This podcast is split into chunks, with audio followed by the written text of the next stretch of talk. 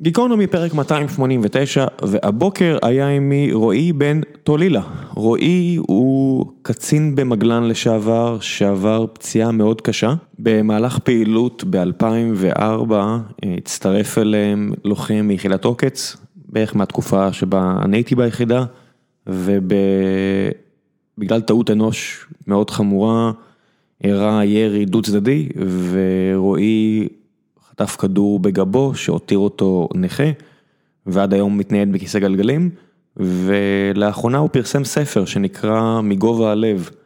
זה לא ספר גבורה במובן הקלאסי של המילה, על קורותיו כקצין ביחידה מיוחדת, אלא יותר על הגבורה שבדברים הקטנים, בניצחונות הקטנים, של איך זה להשתקם מפציעה כל כך קשה אחרי שהיית רגיל להיות ספורטאי. ועל המשפחה שהוא הקים, ועל מערכות היחסים שהוא שיקם, ועל ההתמודדות, ועל הקשיים הבריאותיים, ועל הקשיים האישיים, וזה ספר מאוד אופטימי, שמראה כמה חזקה יכולה להיות רוח האדם, אז דיברנו על כל הנושאים האלה ועל שלל נושאים אחרים, ולי אישית היה מאוד מעניין, כי רועי הוא באמת מישהו משכמו ומעלה, אז אני מקווה שגם אתם תהנו, ולפני שנגיע לפרק עצמו, אני רוצה לספר לכם על נותני החסות שלנו הפעם, והפעם זה גוף תקשורת עצמאי ומיוחד בשם שקוף. אני רוצה שלפני שנמשיך, תעצרו רגע ודמיינו יחד איתי משהו. עיתון שעושה תחקירים מעמיקים בנושאים שמשפיעים על החיים שלכם, יוקר מחיה, שחיתות, זיהום אוויר, כל דבר שנראה לכם חשוב ולא מתעסקים בו מספיק. כמובן שגם בדה מרקר וכל מיני מקומות כאלה מתעסקים בנושאים האלה, אבל יש להם כל מיני הטיות כאלה ואחרות. בשקוף זה לא המצב. בלי פופוליזם, בלי לטחון מים על איזו אמירה שחבר כנסת זרק, בלי לסובב את הספינה בשביל הבעלים הטייקון, שמן הסתם מתייחס לעיתונים אחרים ולא לדה מרקר, בלי לעוות המציאות בידי הפוליטיקאים, בלי אינטרסים זרים. ואיך מבטיחים שזה יהיה בלי אינטרסים זרים? הם עושים דברים אחרת בזכות מודל חדשני שמבטיח שהם משרתים רק את הציבור. במקום להסתמך על הכנסה מפרסומות או הזרמה של כסף מבעל הון, כל התקציב שלהם מגיע מתומכים ותומכות בסכומים קטנים. יש כבר כמעט 3,000 אנשים שנותנים להם גב עם השקעה חודשית גבוהה, גם אני תכף מתחיל, ושקוף עשו מלא דברים מדהימים בשנה וחצי האחרונות. הם פרסמו מגוון תחקירים על אסדות הגז, על הבעיות בוועדות התכנון והבנייה, על הלוביסטים בכנסת, אולי בטח כבר נחשפתם לכל מיני תחקירים שתומר אביטל עשה לגבי סדר היום של כל מיני חברי כנסת כאלה ואחרים, אז ייכנסו לאתר, אני אשאיר לכם אותם, יש לכם לינק מיוחד עם קוד הפנייה של גיקונומי, אז גם יעזור לנו אם תגיעו דרך הקוד שלנו, תראו שם את רשימת אירועי התקופה האחרונה, אין ספק שחשוב שיהיו יותר גופים כאלה, אז אני אשאיר לכם את הלינק, כנסו, אם אתם מרגישים שזה מספיק חשוב עבורכם ואני מאמין שככה המצב, תעזרו להם, וזה לגבי עמותת שקוף. שממש כיף לי מן הסתם לעבוד איתם, ודבר אחרון לפני שנתחיל את הפרק עצמו, אני רוצה להזכיר לכם שיש עוד שני פודקאסטים במשפחת גיקונומי, שזה גם בכל יום נתון, שבה אוריאל דסקל, עמית לבנטל, אושרת עיני ושלל פרשני ספורט אחרים מדברים על ספורט עולמי, וציון שלוש, שבה איציק ששו, יוני נמרודי, משה, אושרי, אני, מדברים על כדורגל ישראלי, אבל בצורה הרבה יותר הומוריסטית וקלילה. אז אם זה מה שמעניין אתכם, אלה האפשרויות שיש לנו להציע לכם, ועכשיו, גיקונומי 289, תהנו.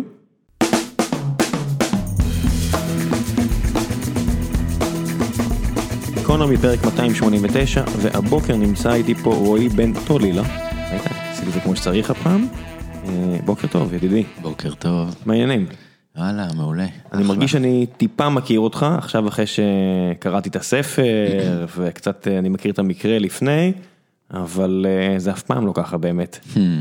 חשבת על זה כשאתה הולך להוציא את הספר שאנשים הולכים להיות מאוד פמיליאריים איתך?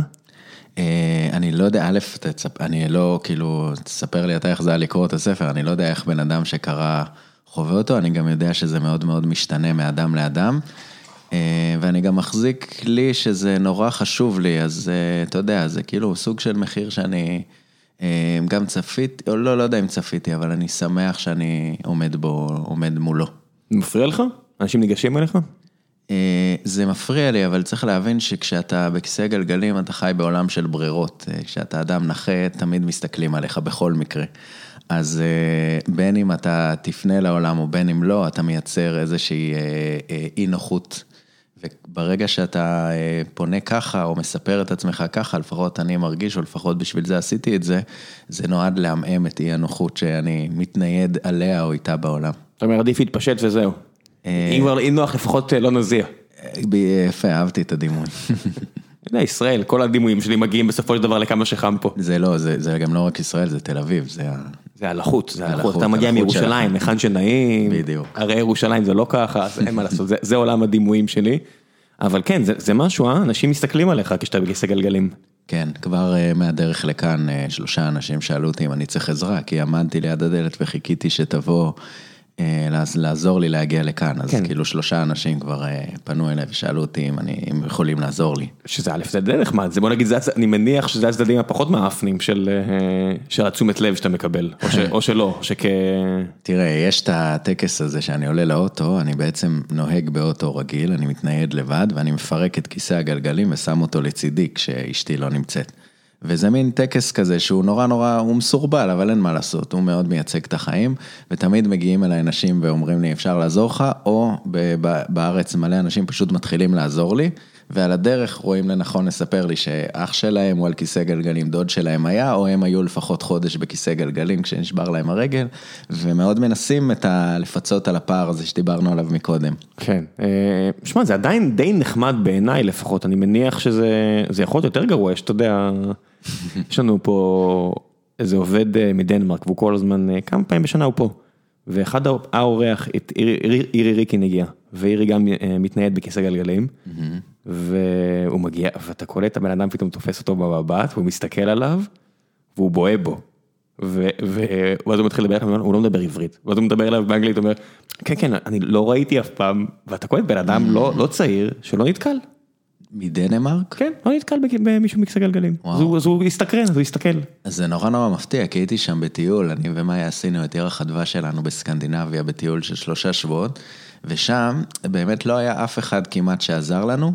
אבל גם לא היה כל כך צריך, זאת אומרת, היה שם איזה flow כזה בחיים, עכשיו אני לא יודע, גם צריך להסתכל על זה, היינו בעולמות של תיירות וזה, לא, ב, לא הסתובבנו כן.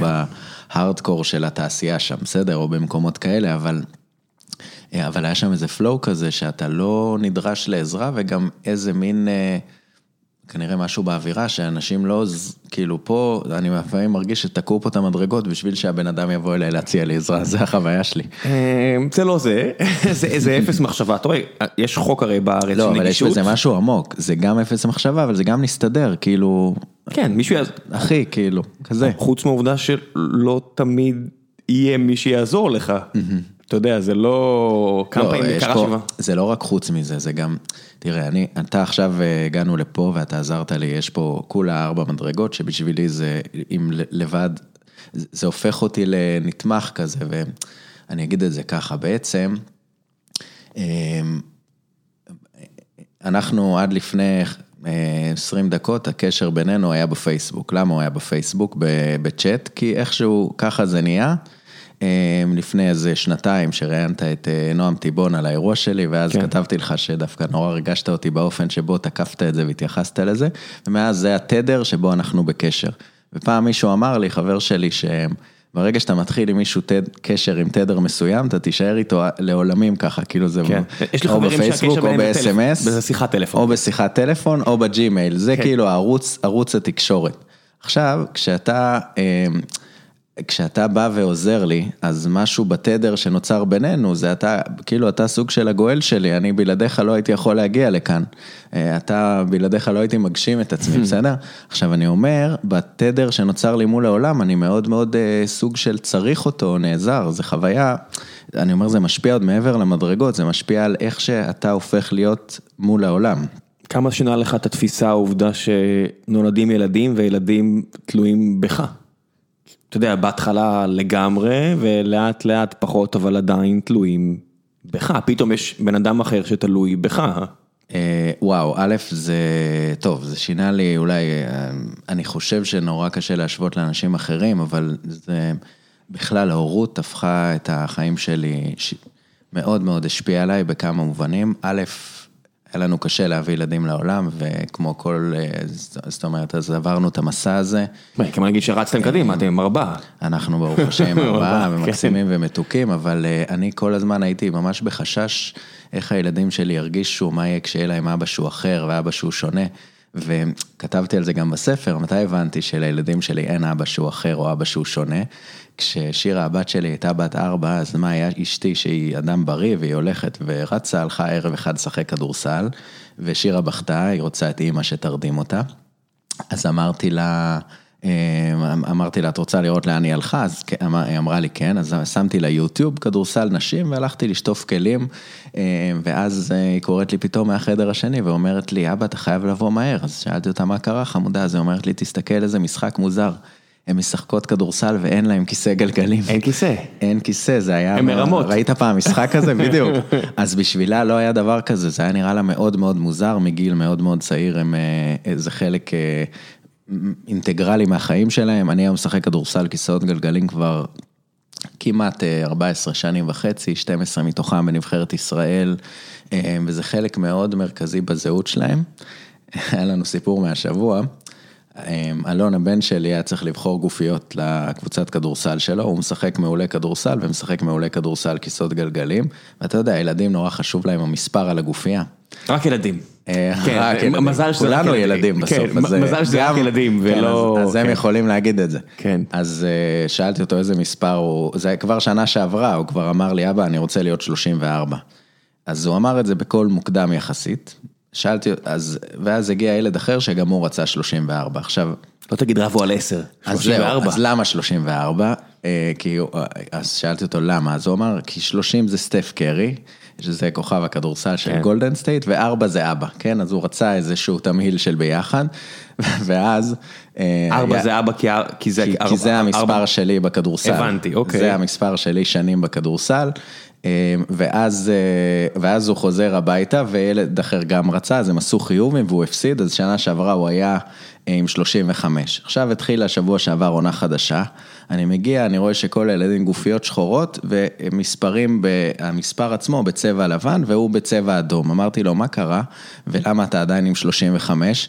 אז הוא אמר, אבא, שמעתי שכתבת ספר ואמרת שלא מתפרנסים מספר, אז החלטתי להישאר עם 35. אה, אז שאלתי אותו... גם סטף קרי קצת התקלקל. יפה, גם, גם סטף קרי, לא, כן. אמרתי לו גם 30 אה, זה סטף קרי, 4 זה אבא ואחד אלוהינו, כאילו אפשר למצוא לכל דבר. כן, כן תראה, גם סטף קרי נפצע. אין, אה, זה, זה לא... כולנו, כולנו שבירים, זה חלק מהמסרים. לגמרי, לגמרי. איך ההכרה הזו? הרי, הרי, כמה זמן לקח, השלמת איתה? תראה, ההכרה הזו היא מאוד מאוד קשה בהתחלה, כי חייתי בעולם שבו אמ, ערב הפציעה שלי הייתי קצין ביחידה קרבית. אמ, אתה בעצם מרגיש שהעולם אינו נועד, אלא שתגשים את עצמך בו. אה, אתה רואה את החיים ממטר שמונים, אתה מסתובב עם בחורה שבחרה לצאת איתך כשאתה ככה, אה, אתה מרגיש שאתה מגשים את עצמך ומלא משמעות בעשייה שלך, אה, וגם שאין הר שלא רק שאתה לא יכול לכבוש, אלא אתה קובע באיזה תנאים אתה כובש אותו, אין, אחר כך בגרנו ונהיינו ללוחמים, אז בתקופה של האינתיפאדה השנייה, אז... כשאין אה, מחבל שאתה באמת לא יכול לעצור אותו, ובאמת אין דבר שאתה לא יכול להחליט שאתה עושה אותו ואתה עושה אותו, ופתאום ההכרה הזו שאתה משותק, שאתה יושב בכיסא גלגלים, אה, הייתה אובדן אה, מאוד מאוד גדול בשבילי. תפרק אותו. זאת אומרת, אני, אני יכול להגיד לך, אני לא הייתי קצין, וכשאני נפצעתי, וזו פציעה הרבה יותר פשוטה משלך, אין מה בכלל לדבר, ועדיין, אתה יודע, אני יושב שם באורתופדית ב' בתל השומר, ואשכרה עבר לי בראש, ואתה יודע, אני לא, נגמר הפעילות, אתה יודע, אה, אה, אתה שומע על פעילויות ונגמרה הפעילות, ולא הייתי כזה, לא הייתי קצין, לא הייתי, אתה יצאת לעשרות, לא יודע, השלמת מאה פעילויות אני מניח בתקופה ההיא, בכיף. יכול להיות. זו תקופה מאוד עמוסה הייתה בצה"ל, ופתאום זה נפסק, זה היה אחרי רצף, אתה יודע, פעילות, פעילות, פעילות, פעילות, פעילות, פעילות, ופתאום נגמר, ואתה אומר, אוקיי, עכשיו אין, זהו, נגמר, וההרגשה שמישהו אחר עכשיו צריך לעשות את זה, וזה לא אתה. זה היה לי ממש... קשה וזה מצחיק, זה לא היה כל כך אני, אתה יודע, אני לא הסטריאוטיפ של ה... אז אני מניח שלך זה שבעתיים. אה, לא יודע אם שבעתיים, גם למדתי בעניינים האלה, בטח בפציעות, לא, לא, שאסור להשוות, כי בסוף כאב הוא כואב ואתה לא יודע על מה הוא מתיישב ואיך הוא משפיע, ואולי נרחיב על זה אחר כך, אבל אמ, חושב שסצנת הפתיחה בספר, אני מספר שהיה לי המון זמן לחשוב כשהייתי מאושפז במשך חצי שנה במחלקת השיקום בתל השומר, ואגב, זה גם, גם כאילו המלחמה שלך הופך להיות במחבלים, פתאום אתה נלחם בסדינים, כאילו, יש המון עולב בתוך המצב החדש הזה, ש... המון. ש... המון, ממש. לא, לא, באמת, אין, אין, אין מילה אחרת, אתה יודע, כן, זה... כן, אני, אני אתה עומד מתעסק עם השטויות, אתה. יודע, זה לא... אה, גם, לא, גם יש משהו בפער שאתה עוסק ב, ב, במשימה, בהמון המון משמעות, ופתאום ה, ה, אתה מתחתת, מת- מתדרדר לתחתית הסולם של מאסלו, ואתה עוסק בצרכים המאוד מאוד קיומיים שלך, זו חוויה מאוד מאוד מאוד קשה. אה, אתה, ו, וגם זה שאתה מייצר, אתה יצרן ואתה הופך פתאום להיות צרכן, שמכינים לך את האוכל ומגישים לך, ובאים לבקר אותך, המילה לבקר בכלל היא מילה נור, כאילו שזה כמו אה, מבקר אה, קולנוע, זה מישהו שבא לתת לך ציון, ככה אני אז הרגשתי במקום הפגיע שבו הייתי, זה מאוד מאוד קשה. אה, בכל אופן, אז ביקשת לפרק את זה, אז אה, אז אני מתאר, אני הייתי עסוק מאוד במה המקום הראשון שאליו אני אסע כשהעצמאות תחזור אליי, זאת אומרת, אה, מה זה עצמאות תחזור אליי? אתה בעצם, אין לך רישיון נהיגה כי שוללים לך אותו, אתה מקבל בשיקום איזשהו מכתב כזה ממשרד הרישוי של שלילת רישיון, ואז אתה צריך לעשות עוד פעם רישיון נהיגה, ואז אתה מקבל איזשהו רכב זמני ממשרד הביטחון, ואחד ה... מתי הבנתי את הפער הזה מאוד מאוד חזק? כשחזרתי ליחידה, אה, ממש חצי שנה ואפילו פחות אחרי הפציעה שלי. אה, אני שירתתי במגלן, במגלן סמ"פ, סגן מפקד של פלוגה מבצעית ביחידה, הוא במעמד אה, מאוד מאוד גבוה ביחידה, כי כאילו אתה הלב של מה שעושים עכשיו. כן, פלגת לוחמים. כן, לגמרי, זה היחידה, זה היחידה, בשביל זה אנחנו שם. שם, בדיוק, כן. כל השאר הם אמצעי בדרך למטרה, אתה המטרה וכולם מתגייסים אה, כדי לעזור לך ואתה צריך אה, אה, להשיג איזשהו שניצלים לחבר'ה, יש לך בן אדם שאתה כותב לו ותוך שעתיים יש לך שניצלים לחבר'ה, זה מטורף כן. כל העוצמה מי שיש שלא לך. לוחם הוא תומך לחימה. יפה, כן, וגם מי שבמסלול, הוא רואה את הלוחמים בעיניים אה, בורקות ומחכה לרגע שהוא יהיה לגמרי. כזה. אה, אז כל העיניים נישאות אליך, ופתאום אני מגיע לשער של היחידה, ויש שם ש"ג, ואני כאילו, ואז הוא שואל אותי, מי אתה? אז אמרתי לו, אני רועי, ואז הוא אומר לי, למה אתה כאן? ומה הסיפור שלך? ואני פתאום מבין שאף אחד לא מחכה לי. ואני נכנס אחרי מאמצים רבים שהסברתי לו מי אני, וסגן מפקד היחידה התערב למגורי הלוחמים, ולא נשאר שם אף אחד, ורק הרס"פ היה שם, ואני שואל אותו איפה כולם, אז הוא אומר לי, כולם התקדמו. לא נשאר שם אף אחד מהתקופה שלך הכוונה.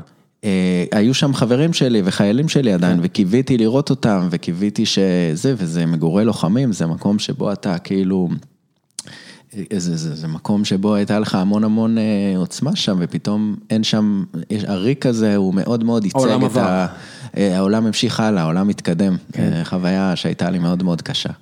ואתה במקום, אתה, אתה יודע, ההתקדמות הכי גדולה שאתה עושה כשאתה עובר כזו חוויה, היא מינורית ביחס לאנשים אחרים. מתי מבחינתך ההישג, אתה יודע, אני קורא, קראתי בספר, זה משהו שאתה לא נחשף אליו, אתה יודע, כשאתה חי חיים רגילים, אתה מתקדם באיזשהו קצב, באיזשהו תדר נקרא לזה, כמו שאמרת.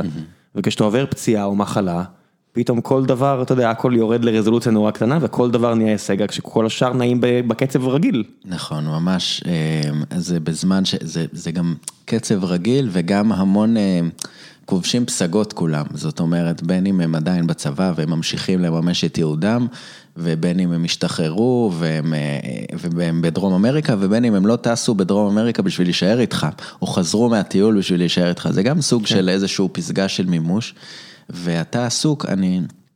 אה, כתבתי על זה שאתה הופך להיות שחקן של ניצחונות קטנים, במובן הזה שאחת החששות הכי גדולות בפציעה מהסוג הזה, שאתה מאושפז כל כך הרבה זמן ולא מרגיש את אה, חלק כל כך גדול מהגוף שלך, זה פצ... שיהיה לך פצע לחץ, זה סיבת המוות מספר אחת של מאושפזים.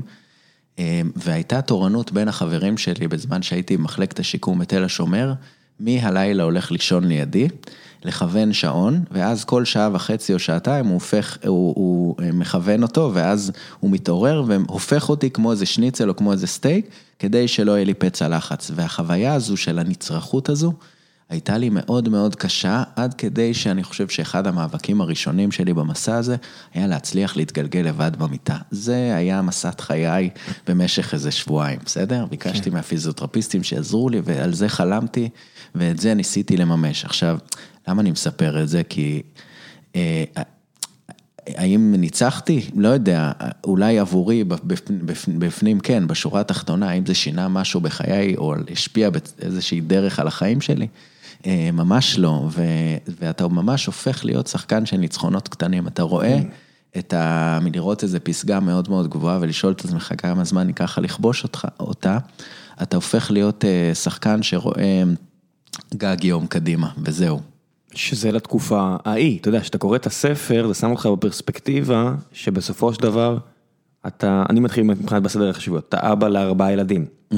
זאת אומרת, הקמת משפחה לתפארת, ואתה משחק כדורסל תחרותי, ואתה עם העסק, ואתה כותב ספר, וכל הדברים האלה, ואתה אומר ניצחון קטנים, ועכשיו יושבים ומאזינים כל מיני אנשים ואומרים, כאילו, אתה יודע, בן אדם, על מה אתה מדבר? רוב האנשים, אתה יודע, יש כל כך הרבה אנשים שלא הצליחו להקים משפחה, ושלא לא מצליחים להתפרנס בכבוד, ולא, אתה יודע, רצו להיות ספורטאים תחרותיים ולא הסתדר, והספר נשאר במגירה, ואתה אומר, אוקיי, ניצחונות קטנים לתקופה ההיא. אה, א', אני חושב שמשהו השתנה במובן הזה שאני עדיין שחקן של ניצחונות קטנים, זאת אומרת שאני, אני, משהו ב... ב-DNA של ההתמודדות היומיומית של אדם עם מגבלה, זה שנורא קשה לחשוב בגדול וקדימה, ואני אסביר. אמ, אני אתן, אה, איך אני, אני, אתה יודע מה, סתם אה, אני אתן דוגמה על איך נראה יום-יום של אדם נכה, בסדר? רק בשביל לתת אה, מושג, בסדר? א', הרבה פעמים, אני, עכשיו אני, אני עובד בארגון שנקרא מעוז. ולפני שנה, לראשונה בחיי, הזמינו אותי לעבוד שם, לראשונה בחיי הייתי שכיר, הייתי תקופה מאוד מאוד קצרה, אבל זה לא היה משמעותי. ויואב המנכ"ל קרא לי ושאל אותי, תגיד, מה צריך להיות שתהיה כאן? אה, מה אנחנו צריכים לעשות, לעשות כדי לעזור לך? עכשיו, אתה יודע, בדרך כלל אתה מכיר שיחות עם מנכ"לים אה, לגבי תנאי העסקה, אז בדרך כלל מבקשים כל מיני בקשות אה, לגיטימיות למיניהן. אני, הבקשה היחידה שלי הייתה שתהיה מיטה בארגון. למה שתהיה מיטה? תדמיין את החיים שלך עכשיו, שאתה יושב כל יום משמונה בבוקר עד שמונה בערב, זה, זה כאילו, זה, אני לא אגיד את זה למות, כי זה מונח קצת, אה, זה במקרה שלי, אבל זה, זה כאבי גב מטורפים. זה נורא נורא קשה. ו... אה, אז היום הצוות שלי יודע שאני עכשיו, אה, אם, אם רוצים שאני עד שמונה בערב, אני פשוט נעלם לאיזה חצי שעה בצהריים, אני שוכב, ככה הגב שלי חוזר להיות בתפקוד גבוה, או בתפקוד מאפשר. אז אני חוזר, וזה הדרך היחידה שלי לעבוד עד מאוחר. בימים שאני לא שוכב, אני בדרך כלל בתשע, תשע וחצי במיטה כבר, בגלל שהגב שלי כואב ואני חייב לנוח. יש לנו פה עובד שמנסה לשכנע אותי לשים לו פה מיטה, שהוא יוכל לשנות בצהריים, ועכשיו אני בטוח שהוא מרגיש מאוד רע עם הבקשה שלו, או לחילופין, הוא אומר לי, תעורר, רועי אמר, מה אתה רוצה? אגב, אני חושב שבלי קשר למצב שלי, זו בקשה סופר לגיטימית, הכל זה סופר, אתה מבין? היא תייצר, אה, לא, נראה לי שהיא תייצר לך אה, פריון גבוה. אני בהחלט מוכן לעשות הכל, מה אתה עושה בשביל הכאבי גב? אז אני אומר, טוב, אז א', אמרתי טכנית מה אני עושה. אמ, דבר שני, אני אומר, וזה נשמע קטן, זה גם מאוד מאוד גדול, להצליח להגיד, אה, עכשיו, אתה יודע איך זה בעבודה, כשכולם אה, זה, אני חייב איזה רגע לשכב, או להצליח, אה, או, להשק... או להצליח לשכב שאתה עם הילדים אחרי צהריים וכולם סביבך בהמולה, אתה צריך אומץ להצליח להגיד את זה. אז דבר ראשון אני אומר, דבר שני, אני פעיל אה, ספורטיבית, אז זה יחסית אה, עוזר, ודבר שלישי, אני משלים, כאילו אין מה לעשות, זה סוג של כמו הפרעת קשב, כי בסוף שכואב לך הגב ואתה בישיבה או צריך לנהל משהו, אתה צריך אה, להצליח להתמודד בצל הדבר הזה, וזה בעיקר העבודה, כאילו להצליח להבין, זה כאב כרוני, עם זה צריכים לחיות, זה חלק מהחבילה, ויש מספיק דברים טובים להאחז בהם בעולם הזה. אמ, אני קצת הולך לבאס את האווירה, אני הולך לשאול שאלה זה, לא הכי משמחת. אתה יודע, קראתי בספר שלך, וזה משהו שלא הבנתי אותו אף פעם, אתה זורק שם איזשהו משפט של שימו לב שאתם לא רואים אנשים אה, זקנים בכיסא גלגלים, זאת אומרת זקנים, mm-hmm. שהכיסא גלגלים הוא ישן, הוא לא, אתה יודע, זקנים mm-hmm. הרבה פעמים מגיעים לכיסא גלגלים. והסתכלתי, ופתאום מתחיל להתפשפש בזיכרון שלי, ואני אומר, מה, יכול להיות שהוא צודק? אין משותקים זקנים, אין זה מה משותקים שכתבתי, זקנים. כן. ואז התחלתי אה, לרוץ בראש, ואז אתה ממשיך לקרוא, ואתה רואה דברים שקרו לך, ואולי נגיע אליהם, ואתה אומר, מה זה לכולם ככה? אני אומר, תשמע, אני לא, אני לא כזה צעיר, ולא, לא, לא חשבתי על זה, מתי מספרים לך את הדבר הזה כשאתה נפצע? או שלא מספרים על זה. א', אף אחד לא מספר לך, אני שם, כתבתי, גם כשכתבתי על זה, כתבתי שמישהו אמר, זרק את זה ב... אמ, בזמן של בדרך לאחד המשחקים, כאילו משחקי הכדורסל, שאני חושב שאת אחד, המון שיעורים מהחיים שלי של איך להיות אדם עם מגבלה, קיבלתי על הדרך, בדרך למשחקי הכדורסל בכיסאות גלגלים. כאילו, אה, אני, אני תמיד אומר, אני הייתי, מאוד התנגדתי ל, ל, לפסיכולוגים בהתחלה. ושוב, בעיה שלי, כן, אני אמרתי לעצמי, מה, אני פצוע בגוף, אני לא בנפש, מה אני צריך את השטויות האלה? אני אומר את זה כמובן עם המון ביקורת עצמית. אני חושב שקבוצת התמיכה הכי גדולה שקיבלתי זה קבוצת הכדורסל בכיסאות גלגלים, כי קיבלתי שם המון המון מודלים לאיך נכון לחיות את החיים האלה. אה, ואחת התובנות שספגתי שם, ואני אומר אין, אין פרפלגים, פרפלג זה מישהו שהוא משותק בפלג הגוף התחתון, אין פרפלגים זקנים, אה, זה שיכול להיות כנראה סבירות מאוד מאוד גבוהה שאני אחיה פחות מכולם, ואני מצייר את זה הרבה, שתודעת המוות שלי היא יותר מפותחת מאדם רגיל, גם כי נתקלתי בזה בעבר וגם כי הסבירות שזה יקרה בעתיד היא יותר גבוהה. אה, אבל כשכתבתי על זה, אתה אומר, מבאס את האווירה, אני לא, כתב, אני כתבתי את זה עם השלמה, זאת אומרת, לא באיזושהי, אני לא חי מבאס בצער. למאזינים, לא לך, אני יודע שאתה השלמת עם זה, יש מאזינים, אני עכשיו מבאס למאזינים את הנסיעה הביתה. כן, אבל אני אומר את זה, שוב, א', אני לא באמת יודע, והיום אי אפשר לדעת. אה, אתה יודע, גם זה לאט לאט מתארך ומתאזן עם הזמן ועם התקדמות של הטכנולוגיה. פעם אנשים משותקים, מלחמת העולם השנייה, ממש חיו שנים ספורות, אה, כי הם היו שבויים בתוך הסטטיות של עצמם. אה, היום, כשהם משולבים בחברה, בתעסוקה, בספורט, החיים שלהם מתארחים יותר ויותר, וגם המדע שלנו מתקדם. תשמע, גם יש באמת, כמו שאתה אומר, יש יותר נגישות ל- לרפואה מונעת, ויש יותר אה, בדיקות שאפשר לעשות, ומה שכנראה פעם היה הורג אותך, היום... תשמע, אתה מדבר עם מלחמת העולם השנייה, בטוח שבמלחמת העולם הראשונה, לפני אנטיביוטיקה, כל דבר היה הורג אותך. אה, נכון, וגם. נכון, וגם הגישה מאוד מאוד השתנתה, אבל אני אומר גם שאני חי בתודעה הזו לא בשביל להגיד איזה באסה שאני אה, אמות מוקדם, אני אפשט את זה בצורה הזו, אלא איזה, איזה חשוב זה לחיות כל יום בחיים בצורה, אה, לנצל כל יום שיש בחיים בצורה מיטבית. זאת אומרת, זה, זה הסיבה שלשמה אה, כתבתי את זה ורציתי להגיד כמה החיים הם דבר לא מובן מאליו ושחשוב לנצל אותם עד תום. למרות שהאינסידנט שאתה מתייחס אליו, הסיטואציה שאתה מתייחס אליה בספר, שהובילה לכך שהיה לך ניתוח אה, מציל חיים, קשורה יותר מהכל לפציעה מהצבא, אגב גם נגיע אליה, ופחות לעובדה שאתה יושב בכיסא גלגלים. אה, אנחנו מדברים פה על איזה רסיס שנשאר מהתקופה ההיא, כן, אה, ונכנס לך, לחותך לך עוד ריאה בגלל שיש לך שיעולים של דלקת ריאות, זה היה שם איזושהי התגלגלות אירועים, נכון. שגם אם אתה עם אה, שתי רגליים בריאות, אבל עדיין עם כדור שחדר אליך, זה יכול לקרות לך. נכון. או שזה אז- בעצם מוגבר בגלל שאתה יושב. אז, אז א', הכל מוגבר, ואני אגיד, זה סיפור, זה סיפור שהוא, הרבה אנשים אומרים לי, תגיד, זה באמת קרה, כי זה באמת בלתי נתפס הסיפור הזה, זה סיפור שאני, אה, אה, בספר על הסיפור של מערכת היחסים שלי עם ניר, הרופא שהציל את חיי פעמיים. אה, ומה בעצם קרה? אני, אבל תראה איזה, איך האתוס שלנו מנהל אותנו. ערב לפני זה היה משחק מול באר שבע, משחק כדורסל כיסאות גלגלים, כבר הרגשתי חולה. אה, התחלתי להשתעל, אבל אמרתי, אין מצב שאני לא הולך לשחק עם החבר'ה, כי... ג'ורדן עשה את זה, אתה לא תעשה את זה. כי- אבל בדיוק, אבל אני לא ג'ורדן, אה, אבל זה, אבל זה בדיוק ההכרה שאתה. צריך לוותר עליה. כן. אה, אבל, וזה לא ג'ורדן, זה יותר אולי הרכיב הזה של רעות ושל ערבות הדדית שנמצא אצלך מאוד חזק מהסיפור של הצבא, ואתה אומר, אני אדפוק את החבר'ה אם אני לא אבוא, זה מין כזה. כן. שיחקתי עם 40 מעלות חום, אה, אבל שיחקתי אה, וגם ניצחנו, אז הרגשתי שעשיתי מעשה טוב, ויום אחרי זה התעוררתי והתחלתי להשתעל כמויות מאוד מאוד גדולות של דם. מה מסתבר? שיש לי המון שנים, זה אני יודע, רסיסים בריאות, והייתה לי דלקת ריאות שהניעה את אחד הרסיסים, ואחד הרסיסים פקע לי עורק באמצע החיים בתוך הריאה, מה שהוביל לדימום מאוד מאוד מהר, הייתי מורדם, מונשם, ונאלצו, בעצם הייתי בסכנת חיים שוב. והחיים שלי ניצלו בזכות ניר הרופא שבחר להשאיר אותי בהשגחה, הגעתי במקרה לגמרי אליו להדסה עין כרם, בסיפור ניסי כמעט. בוא ניכנס לסיפור הזה, כי זה סיפור שטוב מדי מכדי לוותר עליו. ניר הוא הבן אדם שמציל אותך בשטח. אז כן, אז אני אגיד על ניר, ואז הייתה לך עוד שאלה, שכחתי אותה עכשיו. לא משנה, זה גיקונומי. אני שואל פה שאלות ואני ממשיך לזיין את השכל, אז אנשים כבר ממשיכים הלאה. אז בוא נספר על ניר, כי זה באמת יותר מוצלח מכל שאלה שאני אוכל לשאול. וואו, טוב, אז ניר, אני, בוא נחזור ללילה, אז ניתן קונטקסט רחב ואז נצלול לפרטים.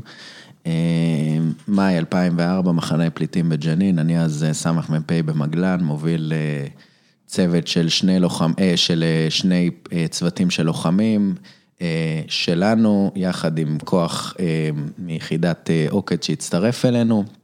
שני לוחמים, כשהגענו ליד הבית של המחבל התחילו להתנהל יריות, ברקע לוחם של עוקץ, תחת הנהגתי ופיקודי, מקבל החלטה, נכנס לאיזשהו התקף חרדה, בעצם מזהה אותי בתור המחבל שאותו אנחנו חיפשנו, יורה ב-34 כדורים, פוגע בכדור אחד. רגע, אתה רץ, אתה רץ, אתה רץ. אז... אוקיי, למי שלא מכיר, רץ בשביל הסיפור, תגיד לי מה חסר בתור מקשיב. אז בוא נעשה את זה, ואז אנחנו נחזור לרופא ולחלק של הסיפור, אז בוא, אם כבר הגענו לאירוע פציעה. לוחמים של עוקץ, מצטרפים ליחידות כאלה ואחרות, כל לילה ליחידה אחרת, כשזה מגיע לפעילויות הרבה פעמים יחידות כמו מגלן, הרבה פעמים הייתה הכנה ארוכה יותר, אם מצליחים או לא מצליחים, באותו לילה שני החבר'ה, מן הסתם אני מכיר את הנפשות הפועלות, מי מהם יותר, מי מהם פחות. מצטרפים אליכם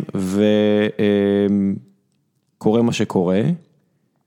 כן, קורה מה שקורה, שזה בעצם אותה, אותו זיהוי לא מוצלח של אותו חייל של עוקץ.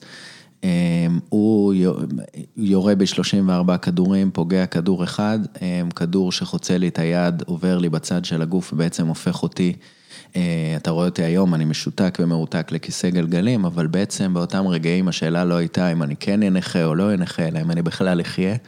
אני איבדתי כל כך הרבה דם עד כדי כך שההבחנה של ניר, שהיה רופא של היחידה לפני הפציעה, והיה חבר אגב מאוד מאוד טוב שלי, הייתה שרוב הסיכויים שאני לא אחיה, ואם רוצים שאני אחיה, חייבים להזיק לכאן כמה שיותר מהר מסוק. ניר מזיק לשם מסוק. עצור.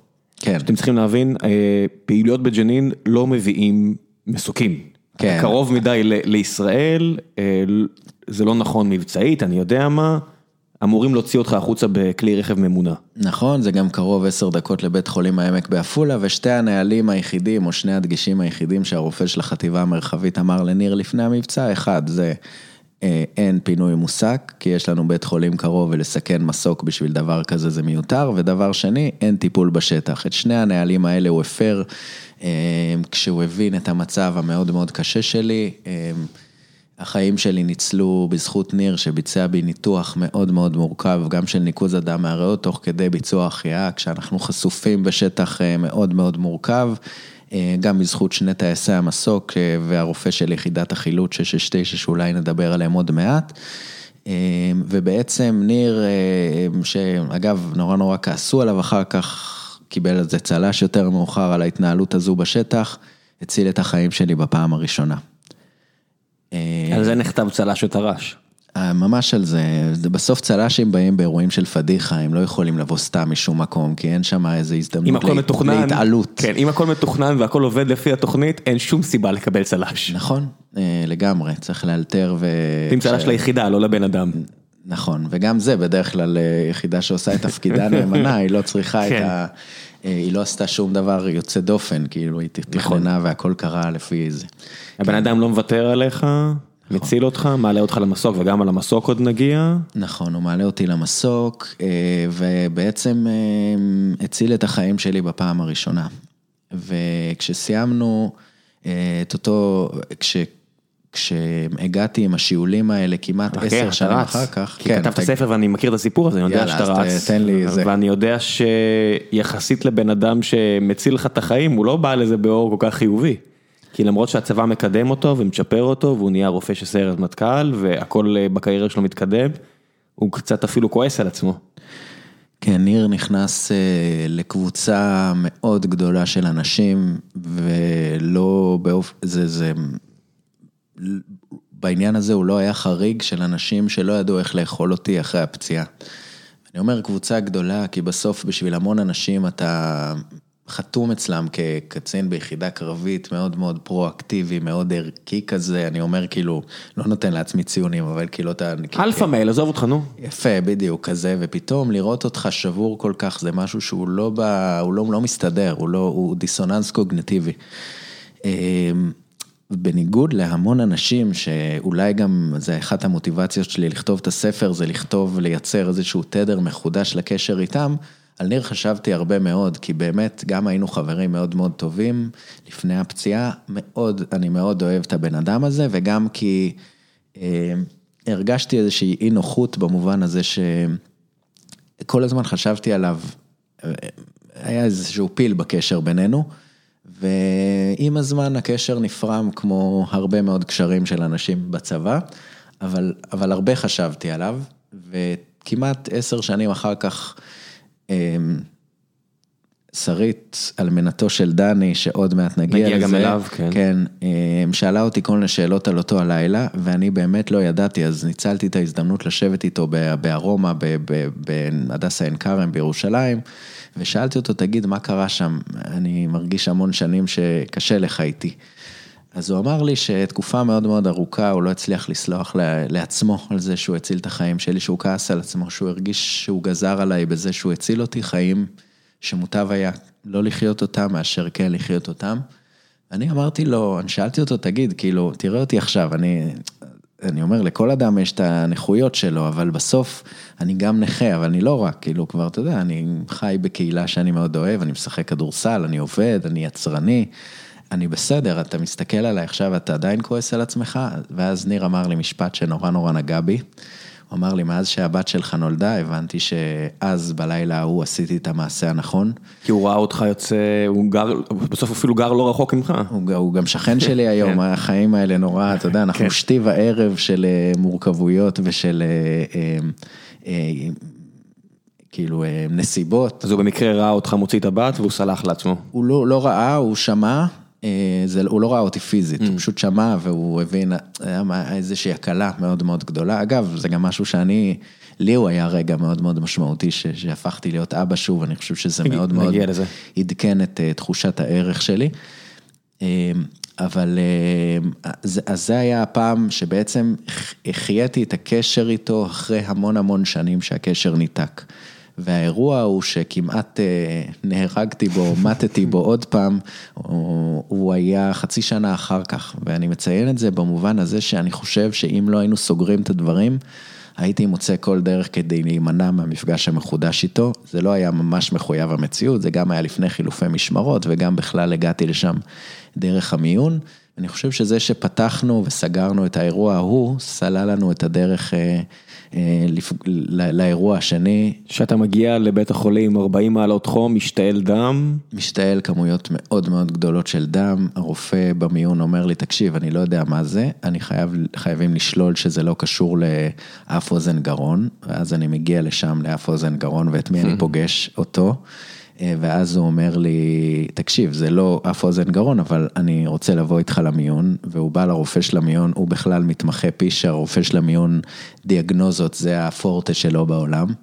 והוא אומר לו, נו, זה, אף- הוא אומר לי, זה אף אוזן גרון, אז אמרנו לו לא, אז הוא אומר, טוב, אז תשחרר, תלך הביתה, מחמיר, תחזור, ואז ניר מסתכל עליו ואומר לו, תקשיב, זה לא מקרה רגיל, אין מצב שאתה משחרר אותו הביתה, חייבים להשאיר אותו להשגחה. אה, בשלב הזה כבר פחות השתעלתי, אבל בכל זאת הוא מוכן, אה, נדהם מהאסרטיביות שלו, מוכן לקבל את דעתו, משאיר אותי להשגחה.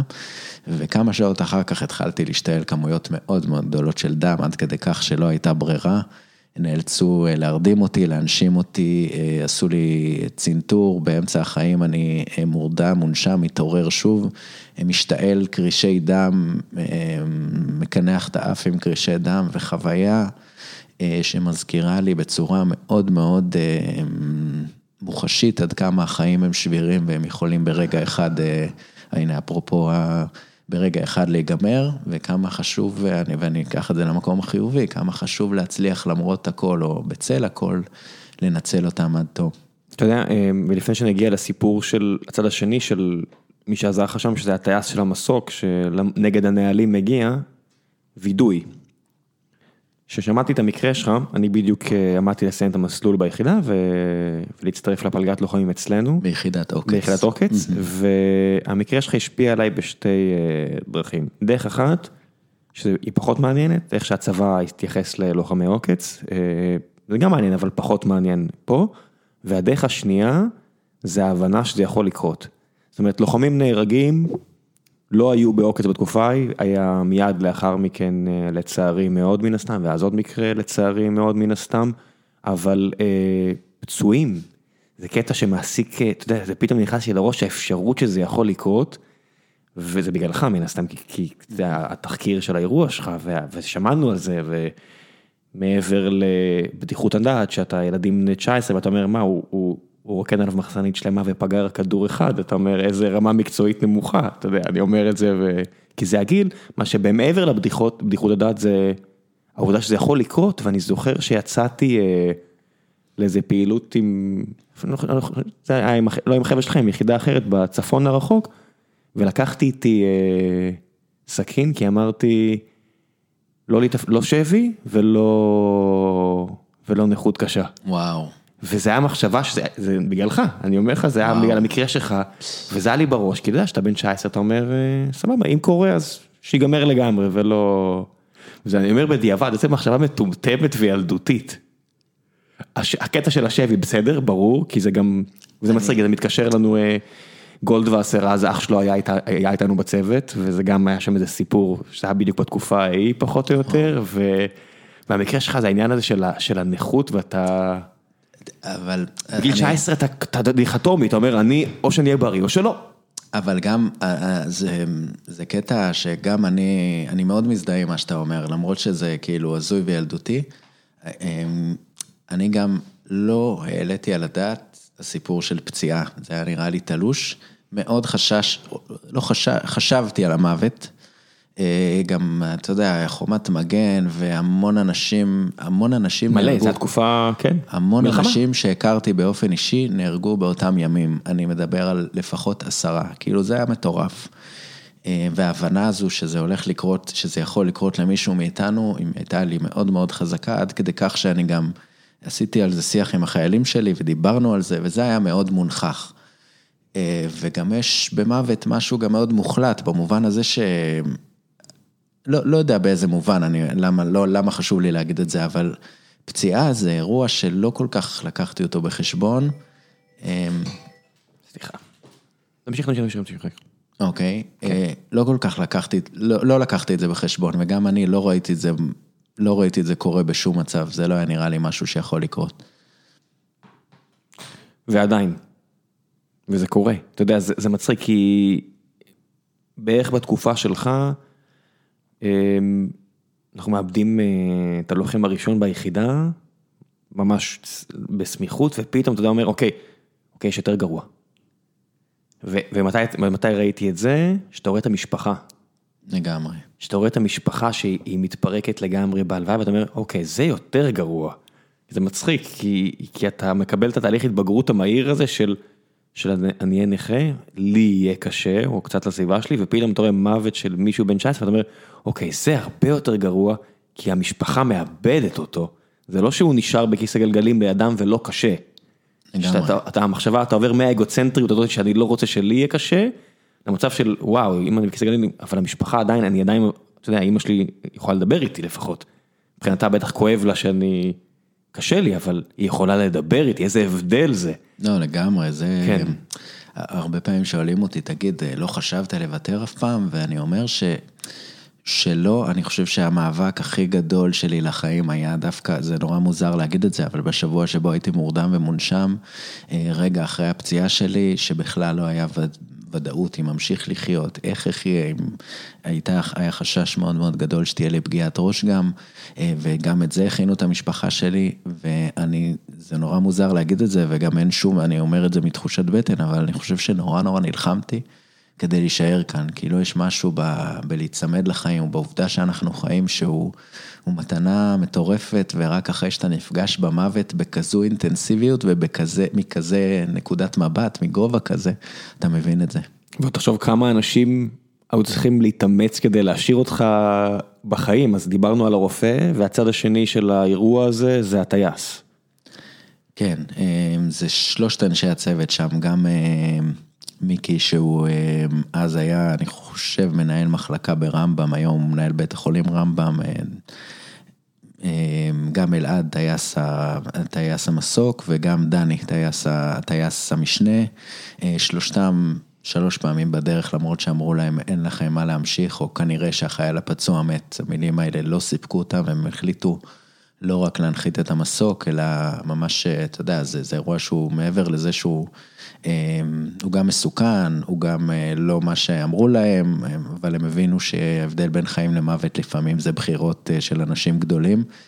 אה, ושלושתם בעצם בחרו להציל את החיים שלי, ואחד משני טייסי המסוק היה לא אחר מאשר דני, רב סרן דניאל גומז, שהיה חבר מאוד מאוד טוב שלי במכינה הקדם צבאית בעצמונה. הוא לא, הוא לא יודע. לא היה לו שמץ של מושג שהבן אדם שהוא כרגע מציל הוא אחד מהחברים הכי טובים שלו.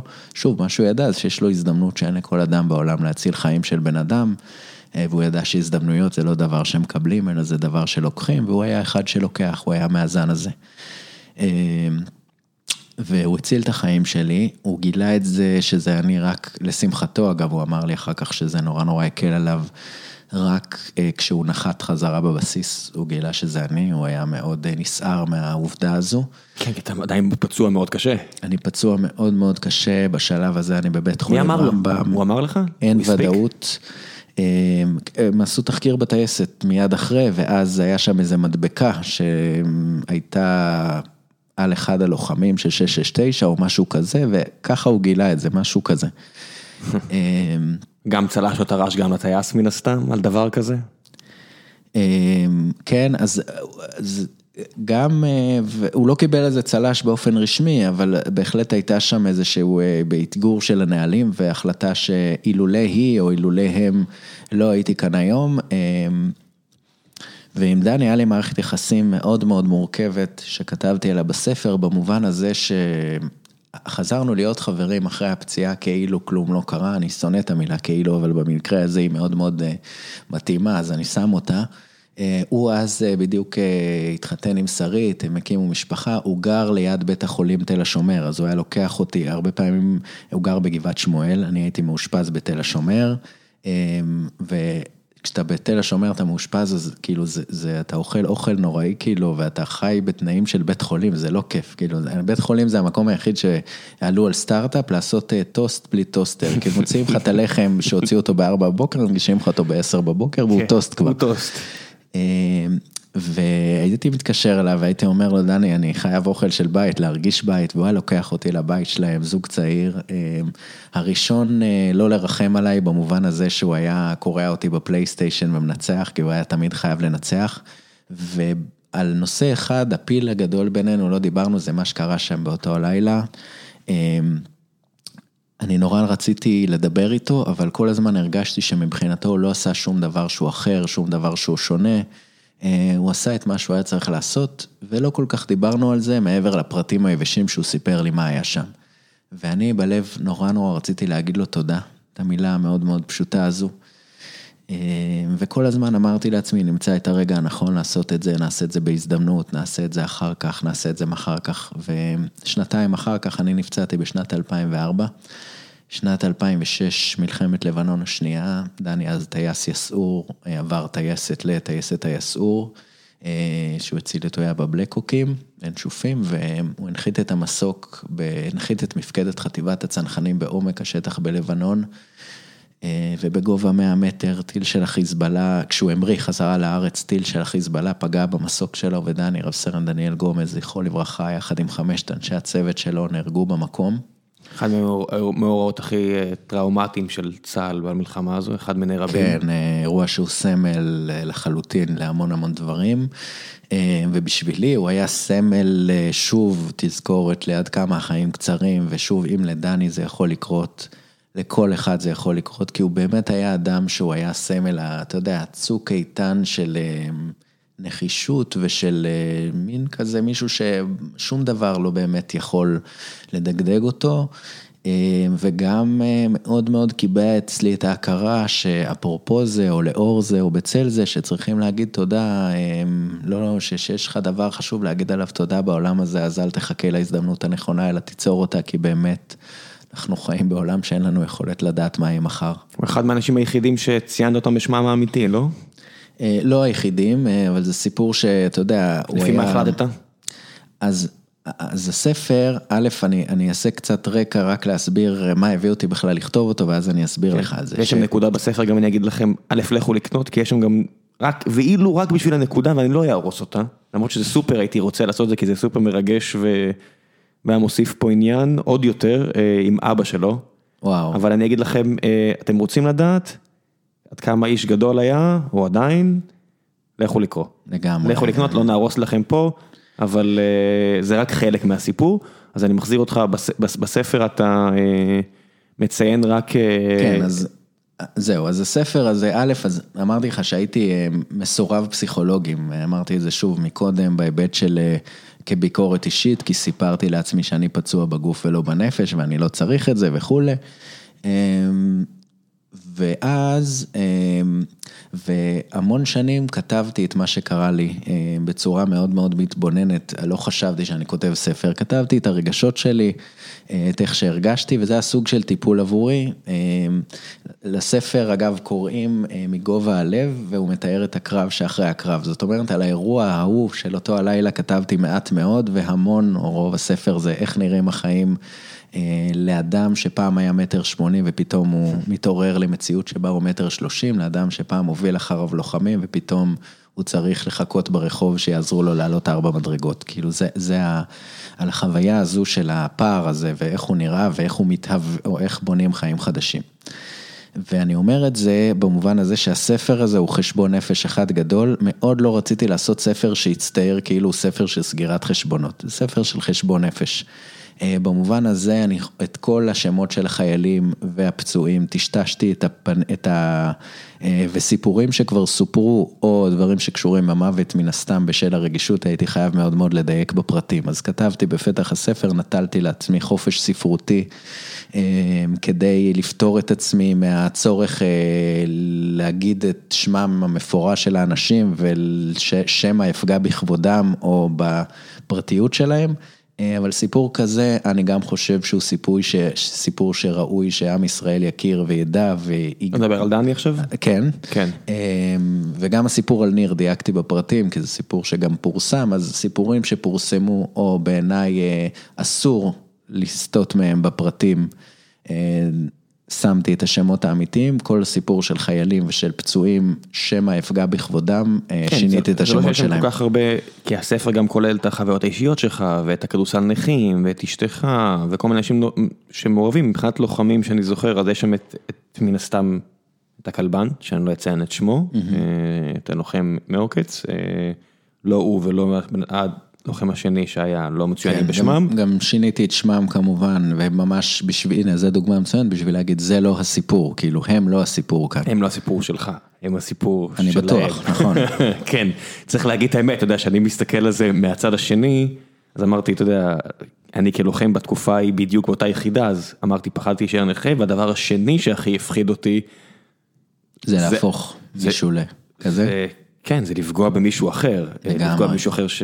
צריך להגיד את האמת, לוחם ישראלי אחר, כי העבודה שלנו זה בכל זאת, חלק מהעבודה זה לפגוע באנשים, אז בסדר, אני לא, לא, לא אצא צבוע פה, אבל ראיתי מה זה עשה לו. לא. Mm-hmm. מהצד המעט מעט מעט מעט, כאילו הכרתי אותו כל כך טוב, השנה מתחתיי ביחידה, אבל אתה רואה מה זה עשה לו, וזה כמו שאתה כותב בספר. מהאירוע הזה שניים יוצאים לא, לא לפ, בסדר. לפחות. לפ, לפחות שניים שאתה יודע, בוא נגיד הכי, כן. כל השאר זה כמה סדרי גודל פחות, בסדר? בואו נהיה כנים. כן. וניסיתי אפילו להשיג את המספר שלו, כי ביקשת, כי רצית לדבר איתו, וחבר'ה מהצוות לא רצו להביא לי. כי הם אמרו, אתה יודע, שאלתי חבר'ה מהצוות, והם לא אמרו, אני לא רוצה לקחת אחריות על זה אפילו, תבין, זה ברמה הזו.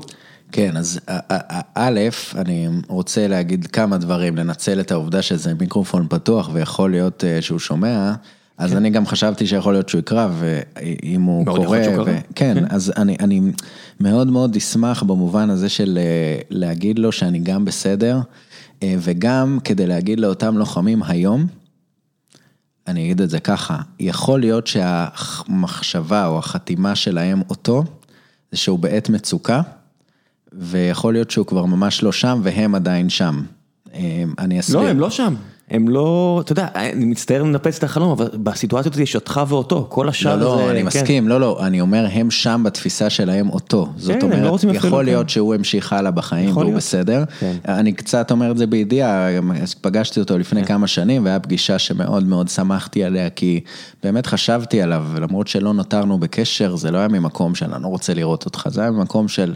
אני סולח לך, נראה לי שיותר נכון עבורי ועבורך לא להיות בקשר, מקום גם קצת תועלתני שהיו לי המון מערכות יחסים שהיה עליי לשקם באותם ימים והרגשתי שזה לא נכון בשבילי ולא נכון בשבילו.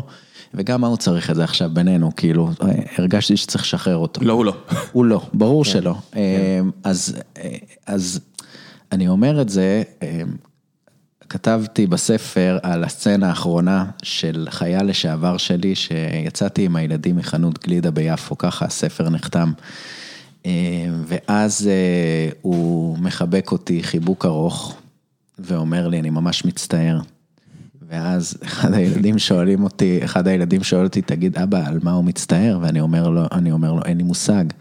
עכשיו, הוא אדם שזוכר אותי, מסכן, וככה אני חתום אצלו כבר 15 שנה, או אז באותם הימים 13 שנה, בסדר? נורא קשה לשנות את התפיסה שלך על אדם שלא ראית אותו הרבה שנים. אה, אני אומר את זה בשביל להגיד שאני, יכול להיות שהוא יותר בסדר ממה שהחבר'ה שלכם חושבים, ואני ממש כן, מקווה, אני, אני מתפלל, מקווה, אני, אני, אה, כי אתה יודע, בסוף, בסוף זה לוחם צה"ל, זה אדם שסיכן את החיים שלו בשביל שאני ואתה נוכל לדבר כאן בכזה ביטחון, בכזה ודאות, ואני בטוח שכולו כוונות טובות ואדם... אה, ברור, לא, אף אחד לא יוצא לפעילות כדי לפגוע בחייל צה"ל אחר, אתה יודע, וזה משהו שהיה כל כך הרבה מזה, אתה יודע, זה היה... היה כל כך הרבה, אתה כותב שם על אה, על לוחם מהשייטת שהיה איתך בשיקום, מן הסתם משנה את שמו, כי... כן, שיניתי את שמו. ו, ואני רק חשבתי על כמות הסיפורים שהיה איתם בתקופה הזאת, הם איבדו איזה חמישה, שישה לוחמים, והיה שם איזה, הפעילות, לא יודעת אם, הוא נפצע בפעילות ההיא, היה פעילות אה, של, אה, בבניין, אני חושב שזה היה בשכם בתקופה ההיא, והם איבדו לוחם בשם רענן קוממי, ובחור מאצלנו, שהיה לידו, חוטף כדור אה, בחזה ובראש, זאת אומרת, נכנס לו מהעין, יצא מהלחי, או נכנס מהלחי, יצא מהעין מן הסתם, מן הסתם מבית העין, אבל, והרופא של השייטת קפץ עליו, ובזמן אה, שהוא עודף את הכלב, מחזיר אש למחבל, מציל לו את החיים, ש, שהמפקד היחידה שלנו כבר, לעניות דעתי, כבר כתב את ההספד, כן? ומציל אותו בצורה מאוד דומה שקרה לך, ואני אומר, לא, לא, לא, לא ראיתי אותו מאז, אבל הבן אדם, אתה יודע, איבד עין וכולם ריחמו עליו, ואתה אומר, כל כך הרבה שנים אחרי, אתה יודע, אז אז הוא בלי עין. אתה יודע, לא לא יפה להגיד, אבל אז הוא בלי עין, ישב מולי פה לפחות פעמיים עופר שלח. אז הוא איבד עין, אתה יודע, זה... הוא, אנחנו הוא, חיים, הוא... אתה יודע, זה... כן.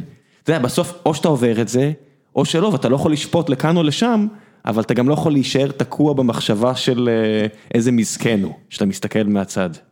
נכון ולגמרי, אני ממש מסכים, אני גם אגיד שבפעילות ההיא במעלית, אותו לוחם שדיברתי עליו ושיניתי את שמו, שלמרות שהוא התעצבן עליי, שיניתי את שמו, אבל אמרתי לו שזה בעיקר בשביל האנשים האחרים, פגשתי אותו, הבאתי לו ספר לפני כמה חודשים, וטשטשתי את הזהות, כאילו עשיתי טשטוש אה, בשביל שזה לא יהיה שוב לגופו של אדם, אלא לגופו של סיפור או לגופו של עניין, הוא באותה פעילות נפצע בפעם הראשונה, אפרופו כמות האש שאותם לוחמי שייטת חטפו באותם כן, ימים, תיארתי לעצמי חטף שהוא שני קשור. כדורים בברך, זהו. חזר ליחידה, שני כדורים ברגל, כן. אחד בירך, אחד בשוק לדעתי, חזר ליחידה ונפצע שנה אחר כך אה, פציעה שהותירה אותו משותק ומרותק לכיסא גלגלים.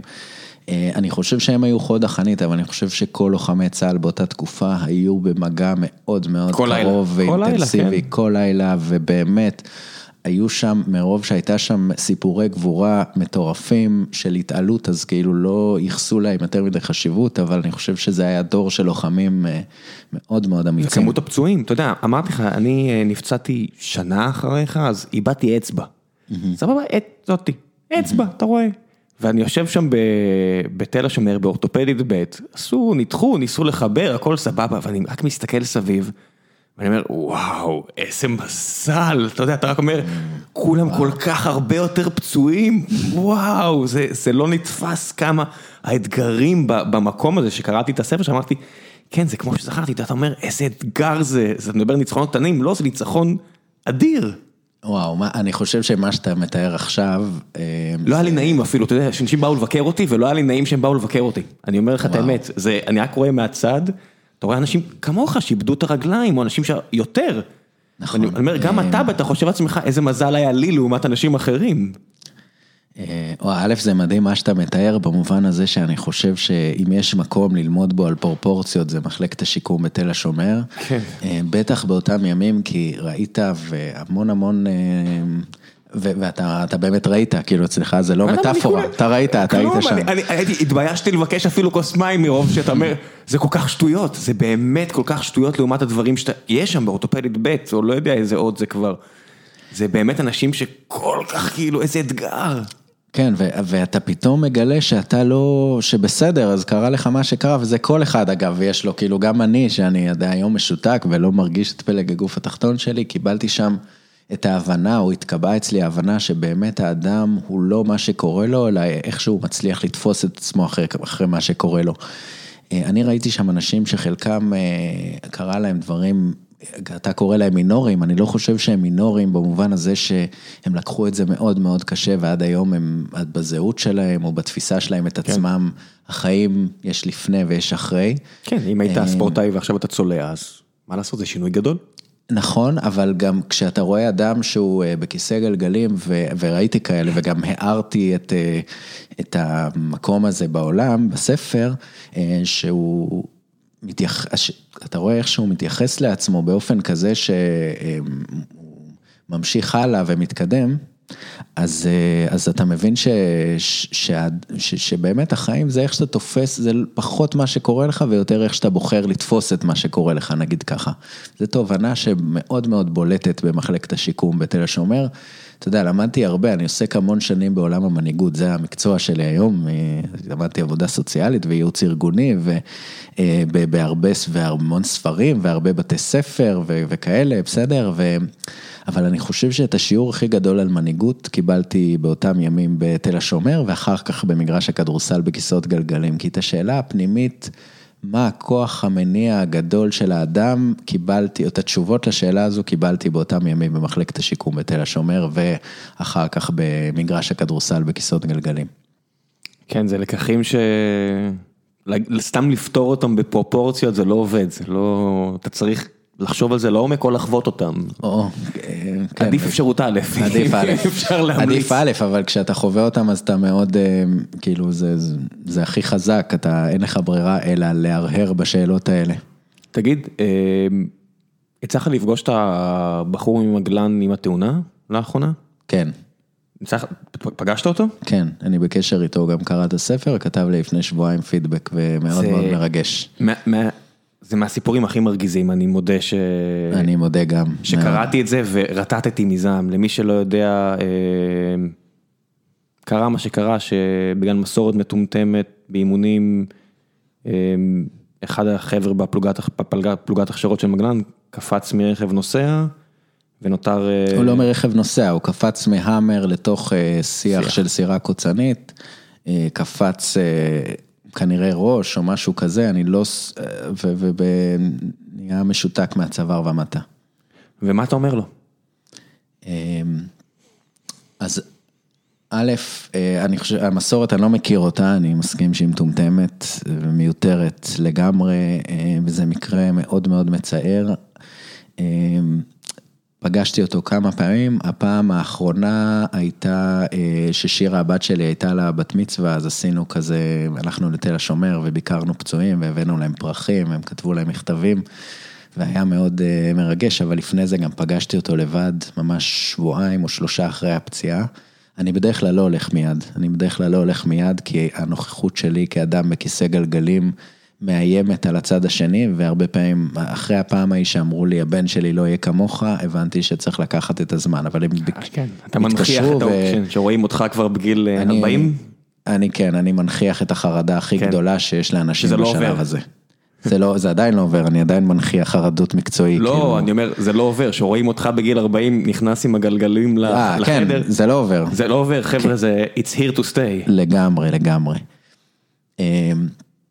ומה אמרתי לו, אה, שוב, אתה יודע, מה שאפשר לחלוק, כמובן. שאתה, לא, זהו, אז אני, אני, אני לא אדבר עליו מטעמי לא, צנעת. הפרט, אה, הוא בחור אגב מדהים, המון כוח רצון, הוא ספורטאי על, הוא באמת בן אדם מאוד מאוד מיוחד, אבל אה, אני אגיד שמה שניסיתי להגיד לו זה שהחיים אה, חזקים מהכל ושהם ממשיכים, וניסיתי להעביר לו את המסר הזה, שוב, אתה יודע, אני לא מטיף, ואני חושב שבעצם הנוכחות שלי, הסברתי לו מה אני עושה היום ומה עשיתי בחיים וכזה, אבל אה, הסיפור הזה של להיות שחקן של ניצחונות קטנים. ועוד דבר שאמרתי לו, יש לו פציעה חלקית בחוט השדרה הצווארי. אה, אמרתי לו, יש שני סוגים של פצועים, יש אנשים שהם משותקים כמוני, שהמבחן הכי גדול שלהם בפציעה, זה נקרא קומפליט, זה בעצם אתה משותק לגמרי, אה, זה השאלה היא, עד, עד כמה מהר אתה בוחר לקבל את המצב שלך. אמרתי לו, אתה במקום שאסור לך לקבל את המצב שלך, כי כל... אה, מאבק שתעשה בחצי שנה הקרובה יכול להשפיע על התפקוד שלך בחמישים השנים הקרובות. אה, וזה אני מכיר מקרוב, המון אנשים, אה, עם חוט שדרה צווארי הוא עבה, ולכן הרבה פגיעות הן חלקיות, ואתה יכול, הטווח שיקום שלך שם הוא הרבה הרבה יותר גדול, אה, ולשמחתי הבן אדם לוחם חבל על הזמן, אתה יודע, פעם לוחם תמיד לוחם, הוא... הוא עשה תהליך שיקום מדהים, הוא עדיין עושה, והוא איש שיגיע רק מאוד לא מאוד. לוותר. הוא לא מוותר והוא יגיע מאוד רחוק בחיים. פנטסטי. מה הלקח הכי גדול שאתה מספר לילדים שנפגשים איתך? העניין הזה של ניצחונות קטנים? אמ, הלקח הכי גדול שאני מספר. אמ, אז, אז אני אגיד, המון הסיפור של, אה, הסיפור של הסליחה מאוד השפיע עליי, ראיתי איך הוא פינה אותי ופילס לי את הדרך אה, להסתכל קדימה ולשאול לא מה קרה לי ולא למה הוא עשה לי את זה, אלא לאן אני באמת רוצה להגיע, ואז ממילא להמשיך קדימה.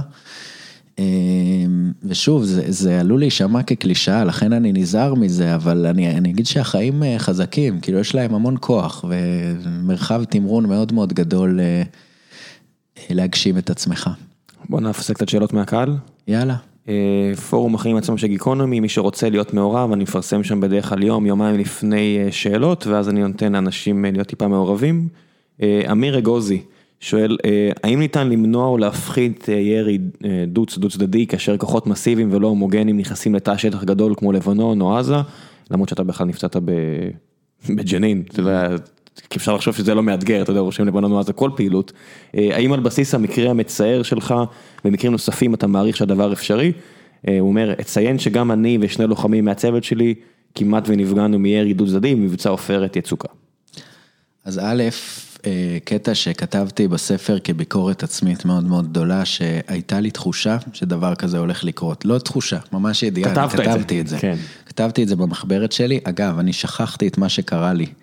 אה, וכשפתחתי את המחברת זה היה כמה חודשים אחרי, וראיתי שכתוב שם בהאי לישנה, אה, זה לא שאלה של האם, אלא שאלה של מתי יקרה אה, מקרה כזה, כי בסוף יש פער מאוד מאוד גדול בין האורגניות של הכוח של לוחמים במגלן לבין אדם שמצטרף שעתיים לפני, וגם אני חושב, וזה אולי תגיד לי אתה כלוחם לשעבר ביחידה חבירה, אבל העובדה שאתה אה, פחות, שאתה יותר אה, כאילו פסיבי מכולם, נראה לי שהיא מייצרת איזשהו גם פער, כולם יודעים מה התפקיד שלהם, כולם בתנועה, כולם מתמקמים, ואתה מחכה לפעול, וברגע שיש איזשהו אירוע ואתה אקטיבי, כן. אז יותר קל לך להתמודד איתו, משהו בנפש יותר פעיל שמה.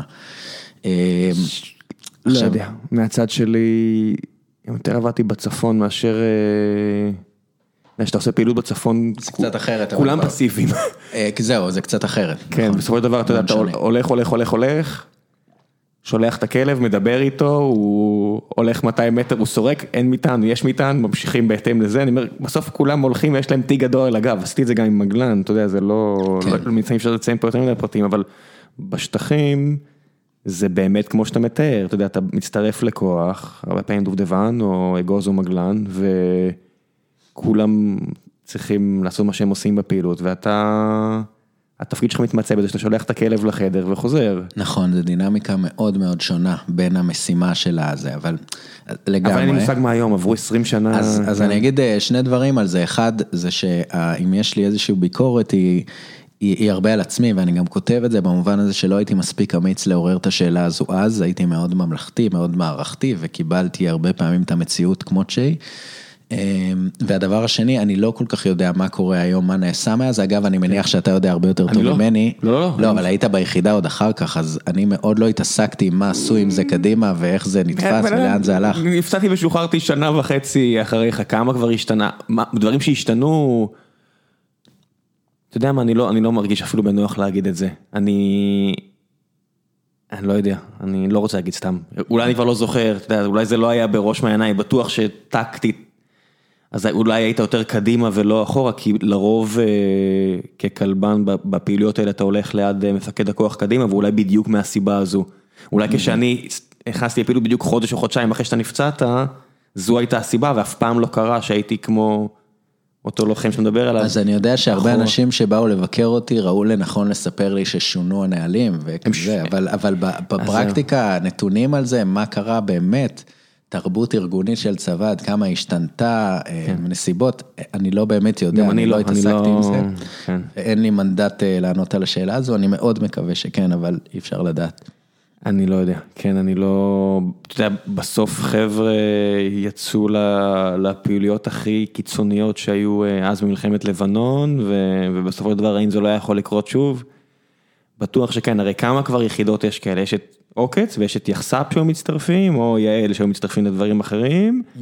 אין הרבה, זהו, זה, זה, זה, זה הבעיה שהיה צריך לפתור, אז אני לא יודע, אני מניח, תשמע, אני, אני אומר, אני מניח שלא, שפתרו את זה בגלל שלא קרה מאז שוב, אבל אה, זה כן, לא אומר אני, כלום. אני לא באמת יודע. כן, אתה יודע, גם אני לא. אה, אז לא, לא נמשיך את השיח הזה. אה, שפי גוררי שואל, יש טענה כנראה מבוססת שלבני אדם יש רמה כלשהי של אושר, וגם אם קורה משהו ממש טוב, כמו לזכות בלוטו, אסון גדול או טרגדיה אישית, תוך, תוך זמן מסוים אדם יגיע בחזרה לאותה רמה של אושר.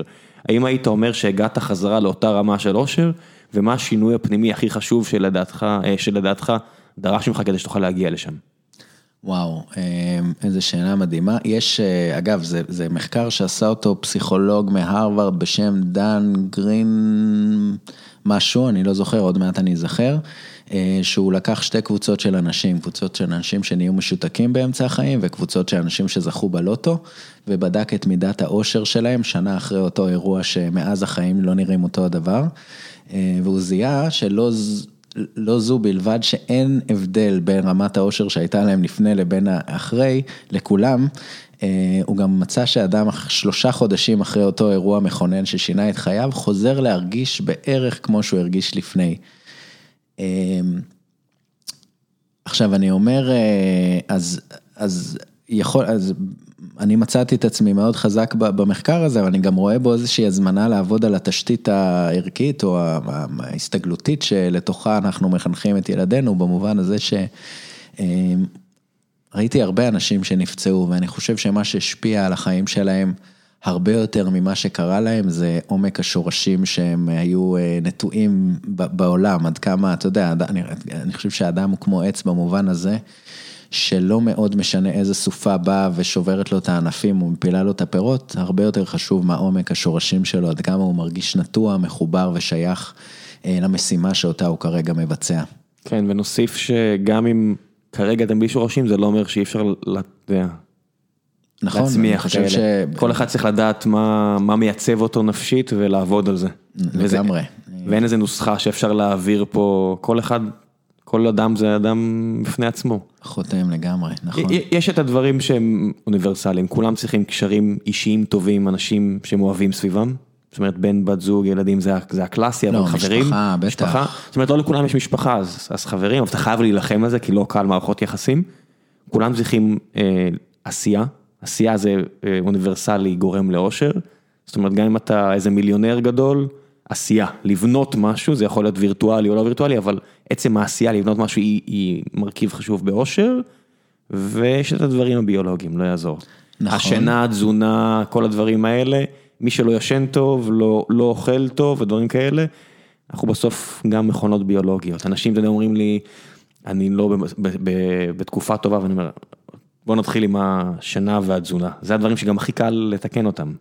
נכון, אה, אבל זה, זה נכון, אבל אה, אחרי שאתה נפצע, גם השינה והתזונה, זה מלחמה. זה כן. מלחמה, כן. זה מטורף. אה, אבל אתה יכול, גם מלחמה, אתה יודע, אתה יכול לוותר ואתה יכול להילחם, אין... אה, נכון, נכון, גם אה, לגמרי, ואני חושב שרכיב סופר שאפשר להשפיע עליו זה כל הנושא של משמעות, אבל משמעות זה קצת קלישאה, או לשמור, כן. למצוא, אתה יודע, אם אני אשאל אותך עכשיו מה החוויה הראשונה שאתה אה, מדמיין את עצמך בכיסא גלגלים מחר, נגיד, בסדר? נניח וקורה לי, כן. אז כן, אז, אז אני מניח שהדבר הראשון שאתה תדמיין אותו זה, זה לאן תצליח להגיע או לא תצליח להגיע. אה, אני מניח, לא יודע, אני אפילו לא יכול לעשות את הקפיצה המחשבתית הזאת של... אה, זהו, זה נורא אכזרי, אני לא אכניס אותך לא, ללופ הזה, אבל... זה לא אכזרי כי אני לא שם, זה לא יעזור, אתה לא, לא מתאכזר אליי מהבחינה אותי, זה אה. תמיד מחשבה... כן, אז אני אגיד על עצמי, בסדר? אני כן. לא אהיה שיפוטי, אבל אני אגיד שאני, הדבר הראשון שחשבתי עליו זה מה איבדתי מבחינה פיזית, ואני חושב שהתובנה הכי משמעותית זה שאיבדת את היכולת שלך להיות מועיל, שייך ומשפיע בעולם. אז אני אגיד שאני חושב שאחד הדברים שהכי אה, נגישים להשיב מחדש את האושר, זה לא המש... זה, זה כן המשמעות, אבל זה, זה היכולת להיות בתוך משימה, כאילו לבחור לעצמך איזושהי משימה. שתזכיר לעצמך שאתה הגדול מכפי איך שאתה רגיל כן. ל- לחשוב על עצמך כרגע. אתה מבין, אתה היית קצין במגלן, ואז אני, אני רואה את ההלך רוח אצלך, אני אומר, לא נעים לי להגיד, אבל אצלי, מה שהכי חשוב לי והכי, אני נופ, יכול ליפול אפילו לדיכאון אם אין לי את זה, זה ה... לנוע ממקום למקום, אז אני, אתה יודע, שהיה לי יותר זמן, תחביב שהיה ללכת לעיר אחרת. וכשאני הולך על הטיילת בתל אביב, מה שאני תמיד רואה, זה אנשים מתגלגלים לידי. ועוברת לי המחשבה של, אוקיי, אז אם אני אהיה בכיסא, אז אני אעשה כזה. אתה יודע, עדיין יהיה לי חשוב לגמוע את המרחקים האלה עם האוזניות שלי ולחשוב. אז, אבל- אז אני רואה אותם לידי ואני אומר, אתה שואל אותי מה אני, הדבר הראשון שאני אעשה זה כמה שיותר מהר להגיע למצב שאני יודע, יכול להניע את עצמי לטיילת ולעשות את ה... ללכת להרצליה ובחזרה, או להתגלגל להרצליה ובחזרה. אז אתה אומר פה, אבל אתה אומר פה שבסוף זה, תרצה או לא תרצה, זה מחשבה שעוברת כנראה אצל כל אדם בראש. כי אתה רואה את זה, אתה רואה, אתה רואה אותם לידך, לא יעזור, זה לא דמיוני. ואני חושב ששנינו פריבילגיים בשיח הזה. אני בטח. אז אני אגיד במה, אתה כי אתה תל אביבי, כאילו בסוף כאן עם גלגלים יותר קל, כן. אה, ואני בשאלה על האושר, בסוף בסוף אה, אני חושב שמשפחה זה המפתח להכל, ובסוף לפני שאני אגיד, אה, אני, כשאני אומר תודה על מה שקרה לי, דבר ראשון ולפני הכל אני אומר למשפחה שממנה באתי. שהיו לצידי, וגם למשפחה שהקמתי, למאיה, לילדים. בסוף, כשיש לך אה, משימה שהיא לתווך ל- לילדים עולם, אתה הופך להיות, תרצה או לא תרצה, אדם יותר שלם, אה, יותר מבורר, ושחייב למצוא לעצמו סיבות טובות למה אנחנו כאן. וגם יש את המשמעות הבסיסית, בסוף שיש לך ילדים אתה לא יכול להרשות לעצמך להיות, אה, אני מצטער שאני אומר את זה, אבל שיש לך ילד, אתה לא יכול להרשות לעצמך, טוב, אז אני אשאר במיטה. אין, הילד קם בחמש וחצי, אתה צריך לקום אליו. המשימתיות הזו של ילדים, היא היא מאוד בריאה בעיניי לנפש. זה, זה אפילו, לפחות בחוויה שלי, הרבה מעבר לזה. למה? כי סתם תיקח דוגמה אה, שהייתה לי, שהבת שלי נופל לה המוצץ. זה מין זמן חסד שאתה יודע שיש לך תינוק שנופל לו מוצץ, בערך 20 שניות שאם אתה מחזיר לו את המוצץ, יש סבירות יותר גבוהה שהלילה שלך יהיה שלם. נכון. ואם אתה מאבד את 20 השניות האלה, זהו, הוא קם. הלך עליך, הוא נכון. קם. עכשיו, שאתה אה, חי בזוגיות עם מישהי ואתה לא רוצה שהכל העול ייפול עליה, אז אתה שומע את התינוקת שלך בוכה, ואתה צריך לשים לה את המוצץ בחזרה. אתה לא רוצה שאשתך תתעורר, בסדר? אז אתה צריך למצוא כוחות, וזה כוחות, זה, זה נור, לקפל את הרגל מהמיטה ולהוריד רגל רגל בבוקר, זו חוויה מאוד מאוד קשה, הרגליים הם כמו בטון. אז אתה מקפל רגל, מוריד עוד רגל, עובר לזה, ועכשיו אתה אף פעם לא עושה את זה ב-20 שניות, כל בוקר לוקח לי איזה 3-4 דקות. כשאתה יודע שהילדה שלך תתעורר ותחרב את הלילה של כל המשפחה, אתה באמת מוצא כוחות שאתה חושב שאין לך, אתה עושה את זה ואתה מגיע בפחות מ-20 שניות. ואני חושב שזה אירוע מאוד מאוד סימבולי על הכוח המאוד מאוד גדול שההורות נותנת, נראה לי לכל אדם, אני יכול להעיד על עצמי. אה, זה נתן לי המון המון משמעות זה, בתוך החוויה זה הזו. סוג של מנהיגות, מנהיגות מהמובן של אתה, אתה יודע, במובן הכי בסיסי של אה, האלפא, אתה יודע, אמרנו alpha male, אז אתה מנהיג הלהקה באותו רגע, אז אתה עושה את זה, כי אין מה לעשות, מישהו צריך לעשות את זה, וזה אצל חיות, אתה יודע, שזה בא כל כך בטבעיות, אז אצלנו אנחנו עושים את ה over קומפליקציה של זה, אז חושבים על הכל, ומהבחינה הזאתי, זה כמו שאתה יודע, שאתה קצין ביחידה, אז צריך לצאת עכשיו למסע, הלוחמים שלך כל כך הרבה יותר קשה מלך, למרות ששניכם עושים את אותו מסע. לגמרי, אתה בתוך משימה. אתה בתוך משימה, אתה, המשימה מוגדרת, אתה יודע שאתה צריך לעשות אותה, אתה יודע שמישהו תלוי בך, הרבה יותר קל. וזה זה גורם לחשוב גם, אני הולך להגיד משהו לא יפה, בסדר? אני, מה שנקרא, אה, שאף אחד לא ייפגע ממני, אבל בעוקץ קורה הרבה פעמים שרואים כלבים אה, שמאבדים גפיים. וזה אחת החוויות החזקות שהיו לי, ראיתי כלב שחזר מפעילות, אה, והיה צריך לקרות לו את אחד, הרגל, את אחד הגפיים, והוא יצא מהחדר ניתוח ביחידה עם אה, שלוש רגליים. והוא על אה, קטמין, כי הוא עבר ניתוח. מה זה אומר שהוא על? קטמין זה סם הזיה נורא אה, חזק, אוקיי. אה, שמביאים את זה לסם הזיה לחיות, אני חושב שאנשים לוקחים את זה בשביל הכיף, אבל חיות משתמשים, זה- בזה לסם הזיה ל- אחרי ניתוחים, או שצריכים לתרום דם. והכלב הזה יוצא מהחדר ניתוח, והוא מנסה להשתין והוא נופל. הוא מנסה להשתין והוא נופל, כי הוא רגיל להרים את הרגל ואין שם רגל יותר. הוא מנסה להשתין ונופל, בפעם הרביעית, אוקיי, אז הוא משתין עכשיו בקריאה כזאת ענה, והוא מתחיל לרוץ. וזהו. ונגמר. עכשיו הוא עם שלוש רגליים, ואתה יודע, ראיתי את הכלב, אותו, אותו לוחם, אותו נוהג לקח אותו הביתה, וזהו, מעכשיו הוא עם שלוש רגליים והכל בסדר. אנחנו לפעמים ה over, זה מוסיף כל כך הרבה קשיים לפעמים, אבל החיפוש אחר משמעות, הוא מאוד מסרבל אותנו והוא מאוד עוזר לנו, אנחנו כן. כנראה החיה היחידה שהכי צריכה את זה. בוא נעשה עוד שתי שאלות ואני אשחרר אותי ואותך ליומנו. אה, יש פה כל מיני ברכות לך והכל, אבל בוא נעשה שאלות. אה, שאלה קשה מאוד, מקסים אה, פוספולוב שואל, אם הייתה לך אפשרות לחזור אחורה ולבחור מסלול אחר שלא היה גורם לפציעתך, האם היית עושה את זה? למה היא שאלה קשה? נו באמת, אל תהיה ככה. אבל אני באמת אומר לך, ולא מאמינים לי, אני ממש אה, אומר תודה על המקום שבו אני נמצא היום בחיים, הוא מקום שלם, הוא מקום טוב, ויש לי אתגרים, אה, אתה יודע, אני חושב שלכל אדם יש, את- יש נכות, כולנו נכים ברמה כזו או אחרת. יש אדם שיש לו הפרעות קשב. אצלנו קרחים, אנחנו גם נכים יש אדם שהוא. קרח, יש כן. אדם שלא מסתדר עם, עם אשתו עם ההורים שלו, ויש אדם שהוא בכיסא גלגלים. עכשיו, השאלה בחיים היא לא מה הנכות שלה, היא כמה משפיעה על חייך, עד כמה היא מנהלת את חייך.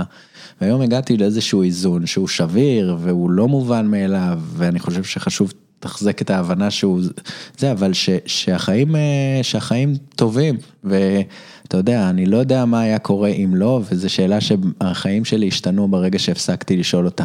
והתחלתי לחיות את מה שנותר, את מה שיש עכשיו. אז בוא נעשה עוד שאלה אחרונה, אה, גלעד אה, ברלן שואל, איך אתה מסתדר עם אגף השיקום במשרד הביטחון? אנחנו שומעים יותר ויותר על נכים קשים שצריכים להתחנן מול ועדת התגמולים, לאשר אביזרים שעוזרים להם, ואיך זה אצלך, בחוויה האישית שלך? אז אני אגיד שאני במעמד אה, של אה, פריבילג במובן הזה שאני לא צריך להתאמץ המון כדי להוכיח שאני אדם עם נכות. אה, ויש הרבה אנשים שהנכות שלהם יותר שקופה ואני ער, מלווה, חבר, עוזר, מה שאני מצליח להרבה מאוד אנשים כאלה שצריכים לעשות מסע מאוד מאוד גדול כדי לשכנע את אגף השיקום שיש להם כאב. מאוד מאוד גדול, זה סיפור מאוד מאוד עצוב. כל מה שקשור לכאב, כל מה שקשור לנפש. תשמע, אני גם מבין את הצד השני, את המערכת. לא רק לנפש, גם, ל, גם לסוגיות אה, של בעיות אורתופדיות וכאלה, וגם אני, אני גם מבין את המערכת, אבל זה הדיפולט שלי, אני תמיד מבין את המערכת, לכן אני צריך כן. להזכיר לעצמך שיש בן אדם בצד השני. לג... לא, כן, אבל ובמקרה הזה אני לא צריך להזכיר, אני, עם כל ההבנה שלי למערכת, אני לא יכול שלא לראות את האדם שבצד השני. אה, כי אני רואה אותו ראשון ולפני הכל, במראה, ובסוף, כן. לא, וגם לוחם צה"ל זה לא, כאילו, אתה יודע, מישהו שעשה כל כך הרבה בשביל המדינה שלנו, אני חושב שמגיע לו הרבה יותר. לא, לא, אני מדבר על הסיטואציה שיש אנשים שהם משקרים, אתה יודע, זה כמו... כאלה שמשקרות כן, לאונס, אבל... זה אחוז שתיים, ועדיין איפשהו זה בראש חושב. נכון, אבל קל להיתפס לדבר הזה. זה ו... כי זה אחוז כל כך קטן. אה, כן. עכשיו, אני אגיד גם, אה, אז, וכתבתי על זה גם בספר, אני חושב שהתקשרה אליי בחירה מאוד מאגף השיקום שקרא את הספר, ולצד הקומפלימנטים על המסע, שהיא אמרה שחשוב שהחבר'ה שלה יקראו אותו, היא גם ביקרה אותי על האופן שבו דיברתי על אגף השיקום. אה, כתבתי שם שאני, אחת החתימות הראשונות שלי מאגף השיקום היו, אה, שאני מגיע לשם, ויש שם שני, זה לא רק אני, כולנו, וכתבתי את זה על חוויה שמישהו אחר הרגיש כשהיה לו את זה, אבל החוויה שיש שם שני מאבטחים שבודקים אותך בצורה מאוד מאוד קפדנית, ואמרתי, בירושלים, באינתיפאדה השנייה, היו מאבטחים בפתח של כל בית הקפה, וגם אחרי שהסירו את כל המאבטחים מבתי הקפה, באגף שיקום נכים במשרד הביטחון, עדיין יש שני מאבטחים חמושים שבודקים כל אדם בקפידה מטורפת. אה, משל היית חשוד, זה שער הכניסה, אז אני, זה כסף שלי ושלך, הרבה מאוד כסף כן. כל חודש שמתבזבז על השטות הזאת, אז כתבתי את זה, אבל כתבתי, שוב, עם המון אהבה ואנשים שמטפלים בי שם, ושוב, אני שם, אני נכה פריבילג במובן הזה שיש לי נכות ברורה, עם אנשים מקסימים, טובים, כן. שלא תמיד יכולים, כן, מאה אחוז, אה, לא יכולים לשנות את המערכת, אה, אבל הם מאוד מנסים, כן. וכל אחד בחלקת אלוהים הקטנה שלו עושה עבודה מדהימה. אין אף רופא שבא מרים את הרגל, אומר, הוא משקר, הוא יכול. אה, אצלי, במקרה שלי לא.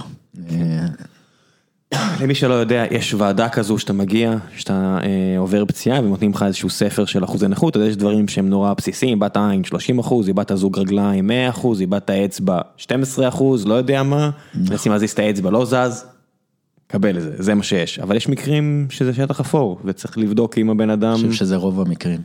זהו, אני לא, אתה, אתה יודע הרבה יותר ממני, אני, אני ממש חסר מושג מהבחינה הזו.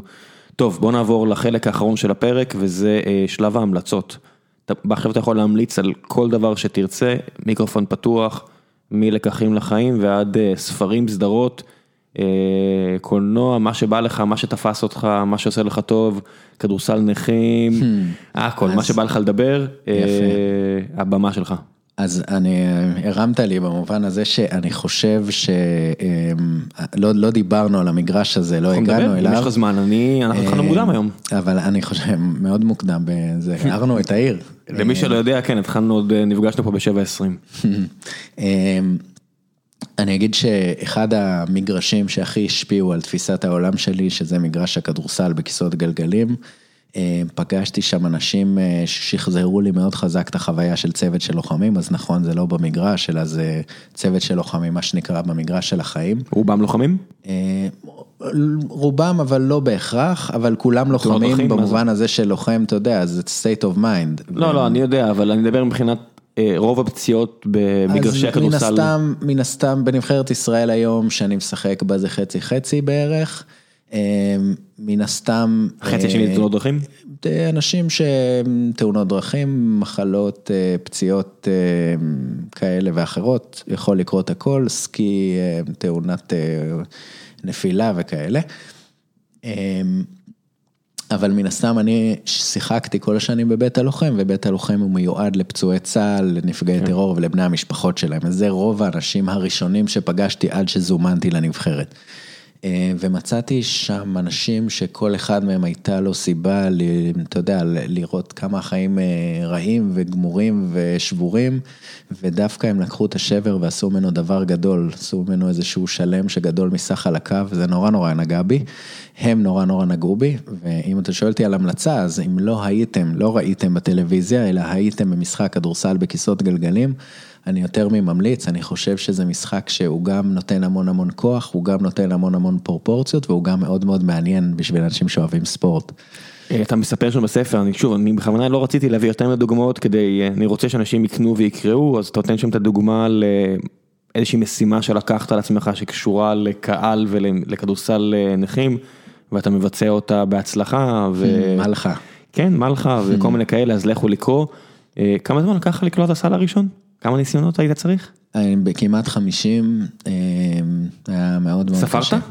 לא ספרתי, זה ככה אני בחרתי, כאילו ככה זכרתי את זה, אתה יודע, יכול להיות שזה היה פחות ויכול להיות שזה היה הרבה יותר, אבל אני זוכר המון זריקות שזרקתי לסל. הגעת בכלל לטבעת בהתחלה? לא, אני, א', זה היה, כשראיתי את השחקני כדורסל, זה היה לי מראה גם לאן אני יכול להגיע אם אני אתמיד, כי באמת, אתה רואה את התשוקה ואת הלהט של האנשים האלה, אתה מבין שזה לא רק במגרש הזה.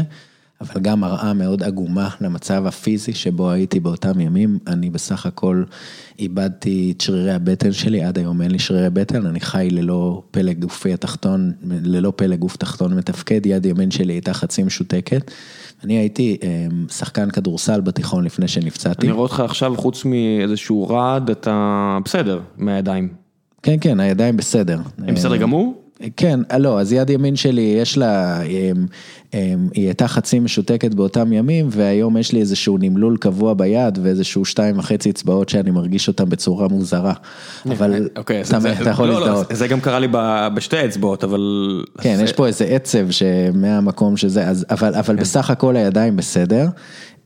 היום הם אפילו קצת יותר מבסדר, כי אני חושב שהן הרבה יותר חזקות מאדם רגיל, כי אני משתמש בהם להכל, אני עולה איתם לאוטו, אני דוחף איתם, הם הרגליים שלי גם, כן, אני משחק כדורסל. אבל הפעם הראשונה שזרקתי לסל, זה נתן לי תמונה מאוד מייצגת על מצבי הפיזי ועל ה... על החולשה המטורפת שהייתי בה, הייתי מאוד מאוד חלש באותם ימים, והפעם הראשונה זרקתי לסל, הפעמים הראשונות פשוט לא הצלחתי להגיע לסל. למד הרחמים עצמיים, כמה גבוה היה באותו רגע? אז הוא היה מאוד, הוא היה מאוד, זה מאוד, הייתה פה איזה שניות, מצד אחד הוא היה מאוד גבוה, מצד שני הרמתי את הראש, ראיתי את האנשים ואמרתי להם, בואנה, כאילו, זה בסך הכל, כנראה לא ניסיתי מספיק, או אם מנסים אז מצליחים. למרות שלא כולם נכים באותה צורה. נכון. ואתה הכי נכה.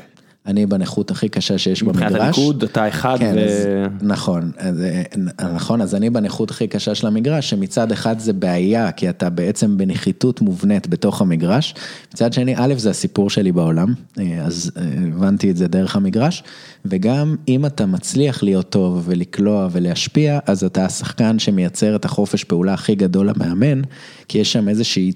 מאמן במשחק כדורסל כיסאות גלגלים, מרכיב תמהיל של שחקנים בעלי רמות נכות שונות. ברגע שאתה שחקן בנכות הכי קשה שיש, שחקן שהוא דומיננטי והוא טוב מספיק, הוא מייצר למאמן המון חופש פעולה ביכולת שלו להרכיב הרכבים, והוא גם מייצר לו יכולת לתת הזדמנויות הרבה יותר מגוונות לשחקנים אחרים לשחק. זה מגובה בחוקים, למי שלא מכיר, כל חמישיית כדורסל נכים חייבת להיות עם גיוון נורא ספציפי לפי שיטה של ניקוד, אז יש... צריך להגיע לסך מסוים של נקודות. זאת אומרת, העובדה שאתה הכי נכה, חייב אחד כמוך.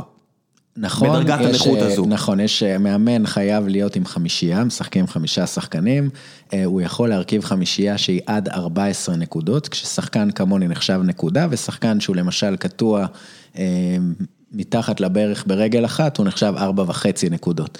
אגב, זה שיעור על גיוון בכלל, שאפשר ללמוד אותו הרבה על העולם, במובן הזה שדווקא השונות בין השחקנים מייצרת במגרש המון המון תנועה, כי בעצם כל שיטת המשחק היא בעצם חתירה בלתי פוסקת לחפש את היתרון היחסי שלך ולמצות אותו עד תום ולחפש את החולשות של ה... אתה המיסמץ' חבוב. אני המיסמץ', אני השחקן בקבוצה שמנסים להעמיד עליי את השחקן הגבוה והסו קולד בריא, שיקלע קליעה נוחה, השחקנים צריכים לעזור לי לגבות אותי ואני עוזר להם מצד שני להגיע למצבים טובים וכשאני קולע אז ההגנה כבר לא יודעת מה לעשות. כן, אתה צריך לעשות את הקרב בלי מה תמיד. אתה תמיד צריך להשאיר את הקבוצה בחיים עד שמישהו מגיע... עד שעה חמש או ארבע וחצי מגיע לעזור, לא? כן, זה המון המון... בהנחה ותוקפים אותך. כן, זה שיעור בכלל, בסיפור הזה של תלות הדדית, שיעור מאוד מאוד גדול. אנחנו, כאילו, ברגע... אתה גם, למשל, כשאתה שחקן עם ניקוד נמוך, והקבוצה שלך נוסעת למשחק בחיפה ואתה חולה, בגלל כל הסיפור של הניקוד, יכול להיות מצב ששחקן אחר לא ישחק דקה בגלל שלא תהיה לו הזדמנות כי אתה לא מגיע, זאת כי אם אומרת... הוא ה- אם הוא בריא מדי, אין מי שיאזן אותו על המגרש. יפה, בדיוק, אז מצוין, אז, אז, ה- אז כל החשיבה פה מעבר לטקטיקה היא אה, מאוד, אה, נקרא לה של אה, ערבות הדדית, של רעות, של תלות הדדית, וגם כל החשיבה בכלל, אתה יודע, בסוף שחקן הוא הרבה יותר מסך תפקידו במגרש, אני חושב שהתפקיד שבחרתי לעצמי, או מצאתי את עצמי בו בנבחרת, הוא, הוא לא רק מה שקורה על המגרש, אלא הוא הרבה מעבר לזה. מה עוד? תן לי עוד המלצות. עוד המלצות, אה, אז כדורסל, כיסאות גלגלים, אמרנו, איזה עוד המלצות אתה רוצה, באיזה תחום? לפחות אני לא. יכול להיות אה, קטטות כמו אתמול בין אה, חולון לבאר שבע. כן, אני, אני יכול אה, לתת... מי- המ- מי המטומטם שיריב מול אה, כדורסל של כיסאות גלגלים, אנשים מסתכלים, באמת, מה נסגר? אגב, אנחנו הספורט היחיד שסיימנו את משחק הכדורסל ההוא במלחה שסיפרתי עליו בספר, ואני חושב שאנחנו הספורט היחיד בארץ שהלכנו לעשות עלי שתי הקבוצות ביחד אחרי המשחק. אה, זה לא- אני לא- רוצה להאמין שאתם היחידים. אני- אני חושד שלא, אבל אני רוצה להאמין, אה, אני רוצה כאוהד אה, כדורגל מסור להאמין שכואב להם הם מי. אתה אוהד בכדורגל? הפועל באר שבע, מנוי הרבה שנים, אז אני רוצה. לחשוב שאם עכשיו חוטפים בראש, לפחות הם עצובים ולא הולכים לחגוג עם מנצחים, אבל אני יודע שלפעמים זה לא ככה. כן, ואתה יודע, זה גם אנשים שחוו הכל הרבה בחיים, אז כאילו יש להם איזה אה, פרופורציות אחרות, אה, פרופורציות אחרות לחיים. אה, עוד המלצה שיש לי, אה, היא, כתבתי עליה גם בספר, אבל הרבה פעמים שמציעים לך עזרה ואתה אדם בכיסא גלגלים, זה לא המלצה תרבותית, זה המלצה התנהגותית נקרא לה. אם עומדים מעליי ושואלים אותי, אתה צריך עזרה, אני לעולם אגיד לא. אם רוכנים או יושבים לצידי באותו הגובה, אני אגיד את התשובה האמיתית. זה כן, אה, זה גם גם לוקחים מכלבים, אם אתם באים לכלב מלמעלה יש הרבה יותר סיכויים שהוא יצא אליכם, אם אתם באים מלמטה בגובה שלו, יש הרבה יותר סיכוי, הסיכוי הרבה יותר גבוה שהוא יהיה נחמד אליכם. נכון, אז שהוא יהיה אמיתי איתכם, כאילו, עזוב, לגמרי. נחמד. נחמד. כן. כן, אה, אתה יודע, קראת את הספר, המילה נחמד היא מסוכנת נכון. במקרה הזה, נכון? באופן כללי. אה, כן, נכון, אז באופן כללי. אבל אני אגיד שאתם רואים אדם עם מגבלה, או שאתם מהרהרים ביניכם לבין עצמכם ברחוב, א', אל תשלימו את המחשבות במובן הזה של אנחנו כבר יודעים מה הוא צריך, שזה או להתעלם או לדחוף, אלא פשוט לשאול. תרקנו ותשאלו. כלומר, תשאלו כשאתם באותו גובה ותקבלו את התשובה האמיתית. אה, עד כמה אתה מאמין שאם עכשיו, אתה יודע, פיתוח מדעי מתפתח ואתה חוזר לעמוד, שזה משהו שעובר לך בראש, אתה מעז, אתה מעז לקוות? אה, פעם, אני, היום אני פשוט לא, אני מספיק עסוק בשביל לא לחשוב על זה, אה, פעם הייתי עסוק בזה המון, אה, תראה, יש גם פער מטורף שהולך וגדל עם השנים בין התפתחות הטכנולוגיה לבין העלוב הזה שאני יושב על כיסא גלגלים שהוא סוג של כרכרה, זה מטורף כאילו ש...